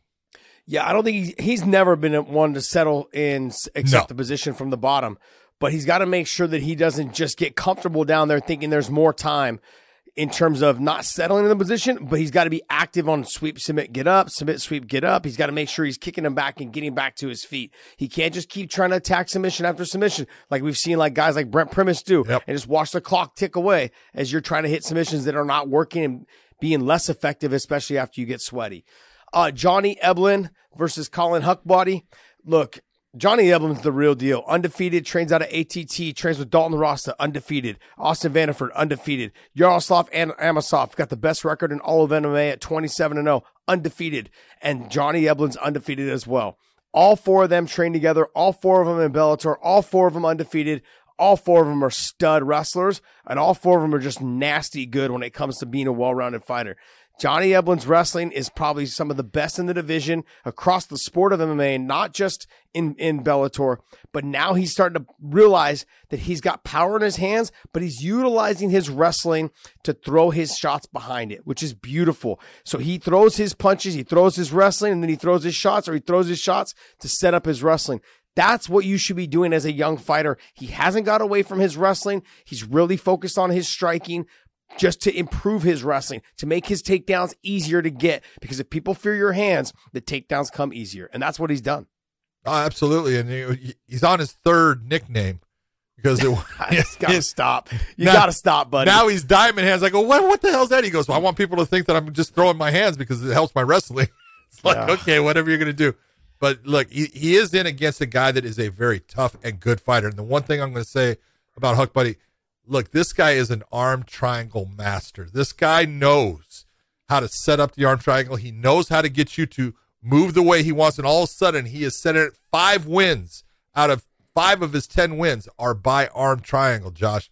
The guy is one of those a la Ronda Rousey with the armbar. This guy is special with that arm triangle. So if you make a mistake on the ground, he's going to set that up and he's going to go for it. And he knows how to lock it in. And that you know there's just differences in pressure. The guys that can that squeeze that they can get, he's got that squeeze. So Johnny, his wrestling and his stand up, I think he's the favorite in this fight, but he does need to be careful because I'm telling you right now, Huckbody, he's the real deal. He can fight. Yeah, the the guy that I think I think of every time I think of arm triangle to me is one of the guys that I I took mine away from when I started utilizing it more in the sport was Shaolin Ribeiro. Oh, he is was phenomenal. hands down to me. He could hit that shit from anywhere. He hit it from half guard. He hit it from underneath. inside the guard. He hit it from underneath. He did it from the standing position. He'd hit that shit anywhere, and he was damn good at it. So when I started looking at the way he was attacking it against other people, I started trying to put that in my mind. Huckbody has a very similar style of trying to hit that yep. that that arm triangle as well. Um, uh, to me, Alexander Shabliy is probably the one of the another one of those most underrated fighters out there right now in the sport. Not talked about enough. Good boxer. He's got good stand up. He's got good wrestling takedown defense. He's nasty top on top. He's got great ground and pound. I've had a chance to roll with him, train with him, spar with him, do all of those things when he came over to visit a uh, American uh, American Kickboxing AKA. Academy. Yeah, he's at ATT AKA. right now. He's at ATT right now, but at AKA, at AKA. So American American something, you know? Um, but he's good. He's humble. He's got great strength. He's got great power. He's got a great athletic ability in terms of all of the skill that he possesses. I think he's gonna. You're gonna see him start to catapult into that top five, top six with one or two wins, and they'll be talking about him fight for the title here pretty shortly. I believe that's how damn good this kid is. No, he's real good. But the guy that I'm actually excited to see, and I kind of, I kind of tried to help bring him over, and people are going to say what they want. Oh, he's a UFC reader. Kai Kamaka the third. Yeah. You, you, know him well. I know him well. I think he's an exciting fighter. You take a look at what happened with him in the UFC. I thought he got ripped off in one of his fights, and he got a, a bad uh, split decision loss, and then he got a draw when he lost a point during the fight. You look and you go, "Hey, mistake," but I'm glad that Bellator has him because he brings it. He's exciting. He's fun to watch, and he's going to go against another guy who's what I call a high flyer, a guy that does a lot of the flying knees and things like that. In John De Jesus, a guy that you've had a lot of uh, good things to say about. You know, he's got the one loss against Aaron Pico that was a just a devastating right hand that folded him back like a scorpion. Mm-hmm. But that's going to be a fun fight, also. Can you click on John De Jesus there for me, Dave? He's he ex- super explosive, but I'm trying to remember the Russian guy's last name that he fought. Oh, he just fought Parubchenko. Parubchenko. That fight was nasty. That fight was so nasty. He had a flying knee in there that I mean, I basically decapitated him. And I was like, man, this kid's going to be good. And I thought for sure he was going to be a hard time and a big problem for Aaron Pico because of the way he exploded on his on his flying knees. And we've seen we've seen in the past when Boric fought Aaron Pico. I know he's a different Aaron Pico now, but we saw wrestlers have a tendency to dip their head on the takedowns, a la Ben Askren. When they feel like someone leaves the air, let me grab their legs. Well, I thought he was going to be a problem. It wasn't a problem at all. Aaron Pico solved that problem real quick with that fight. But this kid's explosive. He's good. He's super quick. He's long range punching, good kicking. He does a lot of things off cue in terms of he, there's no real rhythm or rhyme or reason on why he does it. He just looks like he loves to fight. And I'm excited to see him fight against uh, Kamaka because Kamaka's got to make sure he stays inside that range and smothers him and puts him to the ground, dominates the top position. If he can do that, but he's going to be hard to get down. John DeJesus is going to be extremely hard because of his movement, his lateral movement, and all the things he does. He's really good at getting back to his feet and stuffing the takedowns as well. This makes for a fun fight, a good entry fight for Kai Kamaka, and a good fight for John DeJesus, you know, to get kind of get the ball rolling forward again, back towards a title shot. Yeah. Well, he had that. He had his the last fight he had was a win against John Yeah. Teixeira, and it was Yep. a really good performance. So just needs to stay on that same path. Yeah, he's got to keep that ball rolling. Yeah. Um, as far as anyone else on this fight here, look, Mike Hamel's always fun to watch. Achilles Mota is also a really good fun fighter to watch as well. The two of them are pairing up against each other. That's going to be a fun fight. If you guys want to watch a fun fight, that's going to be a good fight. Uh, Dan Moret is coming off that win off of uh, He's a dog. yeah, he's a dog. He's he reminds me a lot of um the kid from the PFL, the one that beat Anthony Pettis. I Oh. just brought him up. Clay Collard. Clay Collard. He reminds me a little bit of him. Just kind of comes forward, throws big shots, gets takedowns, that type of stuff. Um, Spark, uh, Spike, Spike Carlyle, Carlyle, he's good as well. He's a dog as well. That should be a fun fight. But of course, my boy Kyle Crutchmer doing his thing. He's got his hands full. Oh, does he? He's got his hands full. He's got his hands full. But that wrestling is going to be key because I believe all. I look, I've called a lot of Oliver Enkamp's fights. He's still got a little bit of that baby fat, but I've seen some recent pictures of him. Not now. anymore. Not anymore. He's leaned out. He's put on a little bit of muscle. I'm interested to see how well he does against someone who can wrestle with the pedigree of Kyle Crutchmer because he's active from the bottom with his jujitsu and he's good when he gets on top and that long range striking. He throws wild and crazy stuff and he doesn't fight at a pace. That's the thing. He's someone that just keeps going and he picks Goes. up his pace and goes. It just doesn't stop. He keeps it going. Kyle's going to have to slow that down because one thing we've seen with Kyle, the more he has to wrestle, the more he slows down as the fight goes on. Because it's exhausting to wrestle. Even if you're a good wrestler, it's a lot of energy to to, to expend and, and getting takedown after takedown after takedown. So he's gonna have to control that top position if he's gonna Well, get that I've- win. I know that Oliver has been out in Las Vegas. He's been in a syndicate with John Wood and uh, been doing a lot of wrestling, been doing a lot of submission training. And look, he's got a great submission game. He is nasty on the ground. You know, he pulls off. He's there's something about the guys from uh, the European countries of Sweden and, and Denmark and stuff that love the Japanese necktie because he's another guy Hmm. that has gotten that. So Crutchmer's got to figure out what he's going to do. If he's going to be in that top position on the ground, which I believe he needs to be, that's where he needs to put the fight. But he needs to be busy. He cannot just be holding on. If he's just holding on, things are not going to work out well for him. Enkamp's the real deal. Encamp at this point is really starting to to hit that flow, man. He's he's feeling it. He feels good in the cage. He's having fun, and so this is a tough fight for Kyle Crutchmer. That's true. All right, Dave. Let's get into uh, the UFC fight card. All right, UFC, here we go. Boom. Let's talk about from the beginning, man. Rob Font against Jose Aldo.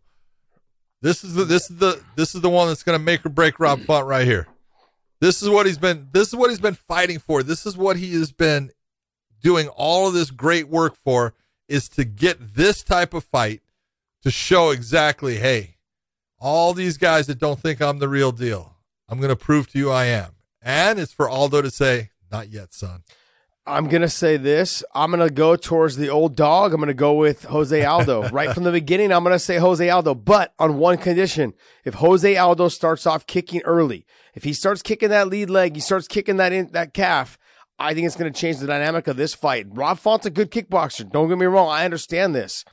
But the power that Jose Aldo possesses in his kicks, I have not seen another guy. Give me another guy that kicks with that type of power in that in that weight class, or even in the forty in the fifty five pound weight class. Give me somebody that kicks with that kind of power. Fiziev. Fiziev. Yeah, Rafael Fiziev. Yeah. I well, but he's 55 seen, too. Yeah, he is. But I also haven't seen I haven't seen the effects from his kicks that I've seen from Jose Aldo when he starts getting off on the kicking. We've seen yeah, but you also, gener- you also haven't seen over, Fiziev in a five round fight. Didn't we when, when he fought Bobby Green three? But still, right. I didn't see I didn't see a whole lot there either. Like Bobby Green's got the wide stance, and Bobby Green is more leg kicks. Bobby Green is tough. tough to fight, man. I understand he is. I fought him. I know he's tough. He's a uh. dog. I get it. I understand him. But I think Rob Font is phenomenal on the feet. But I'm going to go towards the old dog. If the old dog gets off early and starts kicking, behind his hiding his kicks behind his hands, I think Rob Font's going to have a hard time because look at this level right now. He needs to kick that that trial and error of just boxing is done.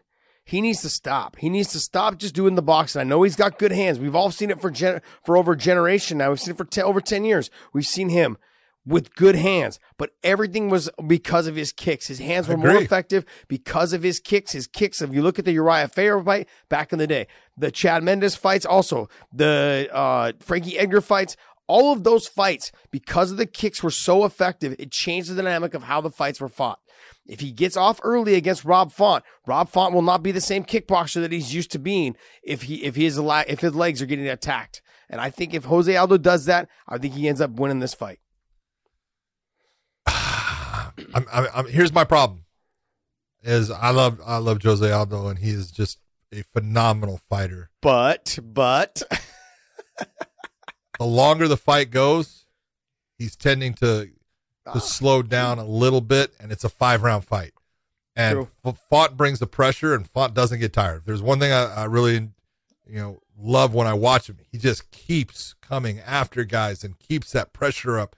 And he and and if he can maintain putting that pace on Aldo, I think Aldo's going to start to tail off. And my my real problem is I agree with you hundred percent. If I knew that he was going to start and start landing that leg kick and start going after his legs early and sticking with it, I would say, yeah, I think this is a fight that you know Aldo can win. I don't think he's going to do that because he's shown me too many times that he is either not starting off with it and then going to it in his third round, or he starts off with it and then abandons it. Yeah. And I can't have him do that. He's got to maintain that. He's got to keep that as something that is effective in the fight throughout the fight. And he tends to go back to he's starting to just box at times. Yeah. And if he starts to just box, because even if he went for takedowns here, look for the takedown, get to the top position. He can do very well there against Font, I believe. But he tends to get into that boxing realm, and when he does, that's where Rob Font, I think, can take advantage of things. So it's it's a great fight. I, I look forward to watching it, but I'm probably going to lean towards Rob Font.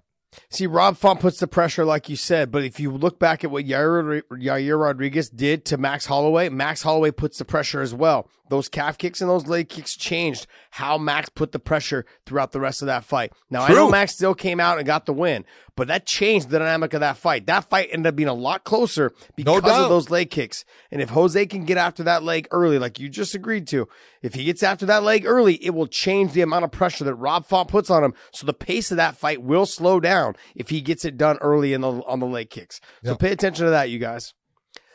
Um, the next fight, Brad, uh, is it Riddle or Riddle? Riddle. Riddle. It's Brad Riddell. Okay, I want to make sure. I've heard. I've always. I've heard. Someone told me it's Rydell or whatever. I'm like, okay. I thought it was Riddle, but I've, um, I've heard it said. They announced him Brad Riddell. Riddle. Yeah, okay. My best friends and, get the same spelling, so I know it's Riddle. It's Riddle. Okay, so Brad Riddell. I didn't know where you had friends. I know I, we're just acquaintances. we know that, but I there's the guy I was talking friends. about, uh, Rafael Fiziev and Fiziev. Okay, so look, Riddell's one of those dogs. He man. is a he's, he's a good stand-up fighter too. Yeah, yeah. But this is where we're gonna find out. Fiziev looks the part. He fights the part. But are his kicks as hard and as powerful as we're making them out to be, John? I know he's got the Muay Thai, the Tiger, you know, Muay Thai. Uh, what Tiger Muay Thai, like he was one of the coaches there. Yep. You know, he is one of the coaches there or something along those lines. But is the power behind them enough, like a Jose Aldo's, where his leg kicks you see after two or three, they have an effect. They're changing the dynamic of how that fighter fights. I didn't see that against Bobby Green. I didn't. I haven't seen that just yet with him. I'm not discrediting his stand up at all, and no way am I doing that. I'm just simply saying that will his kicks have the same power? Now his he's got nice little sneaky ass elbows. His boxing and his kicks are are hidden well behind each other beautifully. All of that, the style of it all looks fucking phenomenal. But you know as well as I know, some people have the crack and some people don't. You can look the part, doesn't mean that you are the part. And that's the thing. So I agree that he is talented. And I loved watching him fight. I love the way he throws his, his combinations. But will they have the same effect? And will uh will will Brad Riddell be able to walk through it all and touch him up and piece him up a little bit, put so much pressure where he's not able to get off those combinations? It, it's exactly what you're saying. I mean, you can go back and you look at the fight, the, the last fight that Brad had against Dober. Oh my God. Well, I mean, just a war. And that's what I love about watching this fight. You know, both guys that go to war because that fight that Fiziev had with Bobby Green, that last round, look, after putting it on Bobby for two rounds, he was starting to take some shots and some heavier mm-hmm. shots. And he was still, you know, he's biting down and he was going after it. So I don't care who wins this. You know, I, I like both guys. I just think that this is going to be I think this is fight of the night. I think this is one that's going to be just outstanding. You know, uh, I, I would probably agree with you, but the thing is, though, with Clay Guida uh, on the card, he just always seems to find a way to make sure his fights are super exciting. so I'm not going to really count him out on the whole fight of the night situation because no matter what, win or lose, he comes out and is always trying to get the win. You know, um, the only time he never, the only time he didn't do that was against Gray Maynard, where he ran the whole damn time, and it fucking pissed me off. Yeah, that was ugly as hell. Because I was cornering Gray in that fight, so I was like, Gray was having a fucking panic attack in the corner. I was like, "Calm down, you're winning. Calm down." He's like, "He won't fucking fight me." Oh man, he was so pissed. Anyways, uh, Clay Guida and uh, Leonardo Santos. You know, Clay is just a dog. He's going to keep coming forward. He's, I mean, but how much longer do you think he's going to do this, John? Clay's going to do it forever. Till the wheels fall off? Just till the wheels fall off. Jesus, man. You know, he likes it. He loves it. And he's still a, you know, he's still getting his wins. His last fight was a win. And so yeah. you take a look and you go, I mean, could he pull it? He could pull the pin at any time and people would be very respectful of the career that he's had. But I think that, you know, he's in that position. He, he doesn't accept near as much punishment as people think. Mm-hmm. You know, he he's pretty elusive. He doesn't, you know, yeah. he bobs his head a lot. You see the hair flopping all around, but he's just a junkyard dog. I, and I've always he's he's the carpenter, and he just goes to work. Yeah. And you know, he he brings his tools, and what his tools may not be the best tools, but he's going to get the job done with them. And that's what I love about Clay. And God bless him as a fighter. And if this is his last fight, fantastic. If it's not, that's okay. He's just a good guy, as good a guy as you'll find in the sport. Just a class act. I want everyone to understand this, okay? And I'm I'm gonna hit up Clay now. I think now that I've thought about this, Clay, you owe me some of your percentage, man, of all your fight purses, man. I made your career, buddy. I made your career. You're the reason why you got it. I'm the reason why you got it in the UFC. I got a lot of love for you, brother. So keep doing what you're doing. Tip my hat to you. You're continuing to fight. Keep putting on great fights. And uh, but I want my two percent. I want that's not a lot. Two percent. Take one. No. Yeah, you know, I can we'll renegotiate one and a half. I say two percent for the first year. We'll go to one and a half after that. Now we'll talk. No, hey brother, good luck, man. Uh what other fights on this card really get you going? Oh, well, you know, they had Brian Barberena on it, but then they had a Yeah. I don't know if he's gonna end up with a fight or not. So it's one of those you look and you go, I love Brian Barberena. He's just a dog his fight against Vicente Luque was one of the best fights. If you want to, you want to get somebody yeah. hooked on MMA, watch the Vicente Luque versus Brian Barberena fight. Just amazing how tough that dude is. I mean, he always comes out horrible haircut, big old beard, and man, he comes to fight. I, I will watch that guy anytime. He's he's one of those guys when you sit there and you, you talk about you know fighters that people nobody knows but mm-hmm. every time he steps in there, he puts on a show. He puts on a performance, win or lose. And I will always watch that man fight. That's a guy that's fun to fight. The other one I think is actually going to be a good fight is Brendan Allen's taking off Chris Curtis. Chris Curtis coming back really fast. But uh, Brendan Allen is really looking good right now. He went to Sanford MMA. He seems to have found a home there. He's hit a groove, and we'll see if Chris Curtis can make it two in a row. You know, he had a big win in his last one. This would be even bigger. Yeah, huge win, huge win. Look, I look at a couple fights on here with Manel Cop, a Kape Cop, however you want to say it, because I heard uh, some of the commentators say Cop, but I mean Some Cape, Cape. whatever. Anyways, so anyways, Manel Kape. Look, he's he's coming off of his win, right? Can you click on him? He had the win, but he had the loss. I think right before that, where he just wasn't pulling the trigger. I think in his last fight, he pulled the trigger. He got it done. Yep, he did. Yeah, Yeah, yeah, yeah. finally. Yep. So, but then you know he had the two decision, like the very first decision loss against Pantoja. He should have won that fight. He could have won that fight. He just didn't pull the trigger. And then in his decision split, same very very similar situation where he just stuck and moved and thought he was winning, but he wasn't, and then lost that fight. Uh, the flying knee and the punches, that's the type of fight he needs to fight. He needs to be explosive, use his tools, use his weapons. Look, you lose again, they're going to start thinking, okay, look, let's just push this thing aside. Let's just have you fight. You know, you'll be on the prelims, you'll be exciting here and there every once in a while. They're going to start looking at you that way. You don't want to do that. Okay. So you want to be the fighter that goes out there and uses your athleticism, your wrestling, your stand up, all of those things and those tools that you have, all the great attributes that you're blessed with. He's got to use them. And he's got to make sure that everyone understands how damn dangerous he can be. And don't just stay on the outside and, and fight cautiously because that's not you. That you can't fight that way. You are too damn good to be fighting that way. And so if he fights an explosive fight, I think he gets the fight. I think he gets the fight done. He's one of those guys that I think if the, if I'm the UFC promotion, I'm looking at you going like, look, we brought you in to be dynamic, to be explosive, and if you're not going to be that, I'm not saying we're going to get rid of you, but we're also not just going to we're just we're not going to try to build you. So he's got to get this. He's got to get a good win on this, potentially a finish. If he gets a decision, that's fine, but he's got to make sure that he owns the the, the decision. He's got to dominate from top to beginning, to top to top to the end, top to bottom, top to bottom. There you go. One of those things. Jeez. One of those things. back to back to the card. I also look at another person on there that I Alonzo know. Menifield versus William Knight. You want to talk about War of the Gargantuas. You want to talk about the Incredible Hulk taking on Iron Man. This is the fight. These two guys are built like brick shit houses, and they're both tough as hell. They both come to bang. This is going to be a fun fight to watch. These guys are just both powerful, strong. Whoever decided to put these this matchup, my hat's off to you. This is a fun one. Dave, pull up the card again, please. I'm just trying to wonder if you're paying attention to the talking conversation at all because you're way behind.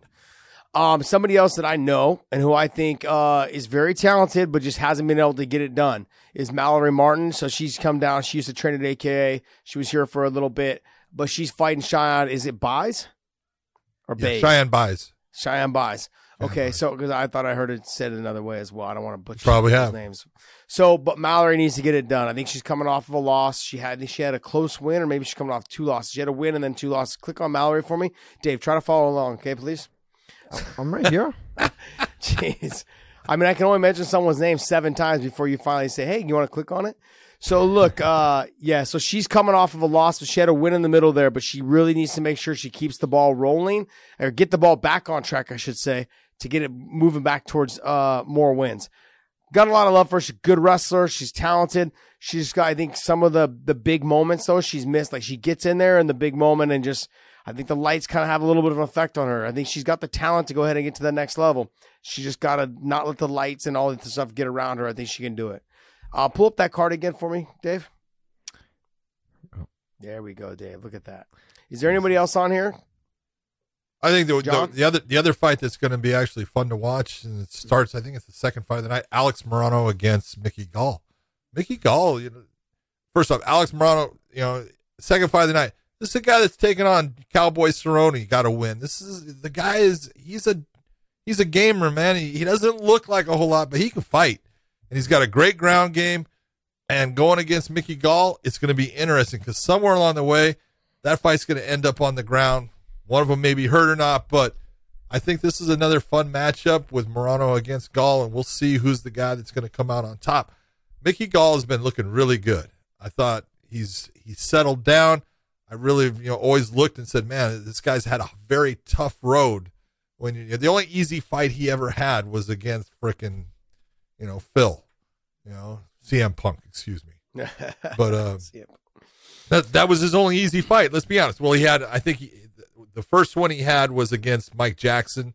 Okay, not that not that bad a fight. That was his first fight in the UFC, and then he had you know, Sage, Phil Brooks. Sage Northcutt. Sage Northcutt was a, was an easy fight. No, at least Sage has some uh, athletic ability and stuff comparatively. John being a homer right now. I'll tell you. but no, I think this is a really, yeah. In looking at what he's doing, he's uh he's coming along. Take a look. His last fight was a win. I, I see Mike Perry up there, but I know his last one was not a loss. Jordan Williams. There you go, Jordan Williams. You know, and that was a good win against Jordan, and uh, we'll see where he's at. Got it. All right. Well, that wraps up our UFC talk and our Bellator talk as well. We talked about the tryout and the recap on that. So hopefully you guys enjoyed that. Dave, you have do we have some time for uh, one bit of news? Yep, let's hop in and talk about, and we can, you know, get in a bit of a deeper conversation about a fight that was announced over the weekend. Big fight. And I'll let you guys take it away. All right. Yeah, well, it's a pretty they big they officially announced Islam Makhachev versus Beneil Dariush. Uh, Khabib has some comments. He said they right now they deserve a fight for the title. Dariush and Islam. These two these two guys are better than Dustin Poirier and Justin Gaethje. It's just my opinion. Well, Khabib, you're right. It is just your opinion, but you are kind of on track. You know, he is kind of. Uh, Maybe they are better right now at this moment. I can't say they're better than Dustin Poirier. Stop. I- Yeah, let- there let you me go. gi- let me give it there. I can't say they're better than Dustin Poirier. The reason why I say this though is Khabib. He trains with Islam. He's fought Dustin, and I think he understands it. And without being a homer, I think he understands that the tools that Islam brings that will nullify whatever Dustin does. Whatever issues that Khabib had with Dustin during that moment with those fights, I think he understands that Islam is better than him in all those areas. Now, I can understand. Now, as far as Justin Gaethje, he's fought him as well. Khabib has, and he's and I think I mean we already have seen the wrestling itself will not be a factor. Islam is the better wrestler, and I got a lot of flack over the fact that I said this Dagestani Russian style, Sambo style wrestling is not like American wrestling. People criticize me, and then just like I think even Luke Thomas talked about it with Brendan Schaub on one of the shows that they did together, and it's basically I was vindicated by saying, "Look what happened." You know, and in that type of wrestling, Khabib's wrestling was more dominant. Islam's wrestling is just as good. It's a different style of wrestling that is going to throw Justin Gaethje off if they were to fight. Now, I can't speak a whole lot on Oh. Beneil Dariush. What you got something to say on that? Yeah, well, I, I do. I, I'm going to say here's your difference. I'm not saying that Islam is not very good with his wrestling. He is. I'm not saying that he's maybe not just as good as Khabib in that area. What I am going to say is, and you can say whatever you want, I can prove it in fights in watching them. There's a difference in their mentalities, and that's where Khabib has it way over Islam. Khabib walked through Justin Gaethje, walked through him. He, I mean, he did something that no other fighter has ever done to Justin. He put Justin on his back foot and then his other back foot, and he had Justin exhausted from moving backwards trying to throw shots, and had a guy that was just walking through his shots. No one had done it. Can Islam do that?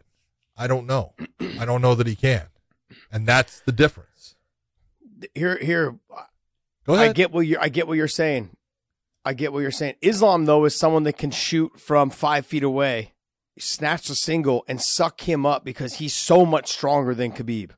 He- And I'm not. I know. Look, and I'm splitting hairs here. Like what I mean by so much stronger, when you're talking the top one percent of fighters, okay, which is Islam and Khabib and Justin. He is when you're talking about Khabib and him. When I say so much stronger, it's like two percent. Maybe he's two percent stronger. That 2% 's two percent huge. though is is huge, Huge. when you're talking the one percent of the top fights of top fighters. He he will grab the single, he will suck it up, and when he gets to that position, he's going for a ride. And we saw how easy it was for Khabib to get the takedown. And when he got the one takedown, it became easier and easier. And that's what I think is gonna. That's what's gonna happen. I think again to Justin Gaethje if he was to fight Islam. I can't speak on Beneil Dariush at all because Beneil is someone who is so well rounded. So is Islam, but Islam knows what his bread and butter is. I can't tell you what Beneil Beneil Dariush's what what his bread and butter is because he's so damn good everywhere. He's got good good stand up, but it's wild and crazy and leaves himself open. He's got good jiu-jitsu, but he sometimes will make mistakes and put himself on bottom. He's good off of his back and he's good at getting up. But will that will he be able to do that against someone like Islam? The other thing is Khabib, Islam, Dariush, all of these guys, at some point in time, I believe, I don't know this for 100%, but I believe that they have all kind of trained. When they do the Dominance MMA events, when they do like these big press conferences and all this stuff, you mean to tell me that none of these guys have trained together? There's a little bit of that they know. A little bit of that they know. You know, and so I think in this in these terms, like I think Dariush has a a, be- a better chance than most at beating Islam because he is so wild and crazy. He throws shots from different awkward. angles. He yeah. yeah. he's awkward. It's gonna be that's gonna be a tough task for him. Someone like a Dustin Poirier, or however you want to say his name. People keep giving me a hard time the way I say it. Worry about someone like a Dustin Poirier and somebody like a Justin Gaethje that are very straightforward fighters. Okay, they come forward straight combinations, kicks. Sure, they threaten the submissions. They're a lot easier to figure out than someone like a Dariush.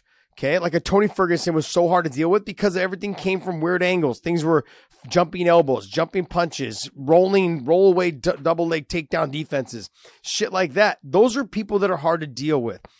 Dariush doesn't have quite that kind of craziness that Tony does, but he throws things from different angles. He he'll roll for submissions. He'll do those things that will po- will pose a problem for Islam because Islam will not.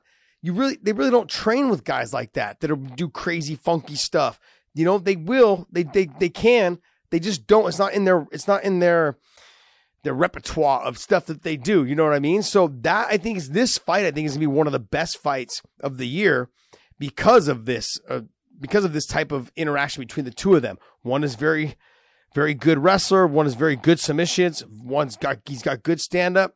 You know, Dariush is wild and crazy and does things from different angles and is good off of his back as well as good as on top, but he leaves himself open. So it will make for a very fun fight. It will. It's, it's a great matchup. And, and again, you know, we talked about it. I think it puts whoever is the winner of this in a position like they could almost jump that line, they can call out Justin Gaethje and say, "Hey, no, no, no, you don't get the next shot. Look, let's you and I, let's go now, and then we'll see who gets the next shot." So it's a way of cutting the line. I think Dariush will probably just wait for his title shot and nice. let Justin and just have Justin just fight for the title next just and be like, I'll nice. just wait. I'll just wait. if Islam nice. wins, if Islam wins, he calls him out. He says, Justin, hey, let's just settle this. Let's just you and I fight before we fight for the title. We both just fought around the same time. Okay.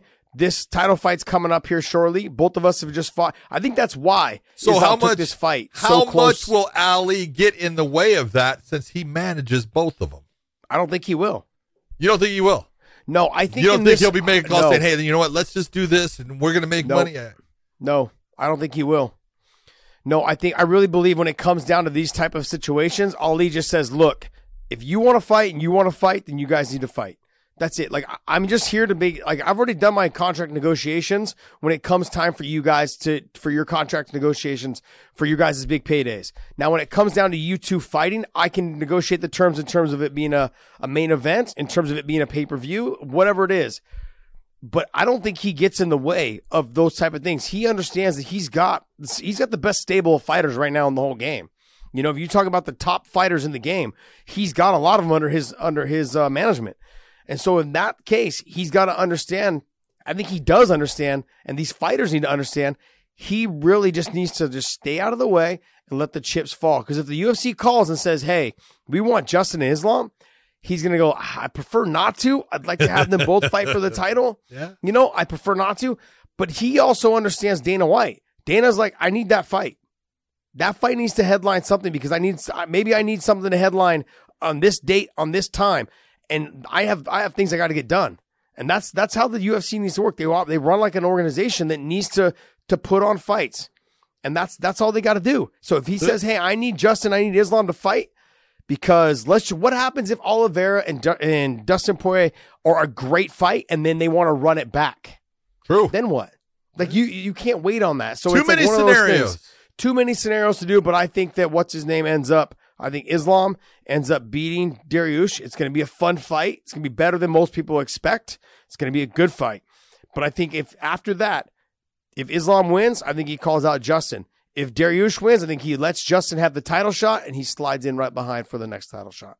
All right, guys. Well, that's going to wrap us up today. Make sure you guys go to prowrestlingtees.com slash weighing in. Use that promo code and still, and you guys can pick up one of our plethora of shirts that hopefully you guys enjoy. We've got the Karate Kid one. We've got the Home Improvement one. We've got a bunch of other ones that are up there in all different colors. Hopefully you guys enjoy this show and make sure you guys hit the link down below that will take you to our clips channel for our Wayne interjection show that we only do on our Weighing In Extra channel there. So check that out. John, take us off the air, buddy. I just want to tell everyone thank you for tuning in. Thank you to the amazing Kayla Harrison for talking to the punk and I. I know that's tough on her, and we will see you guys.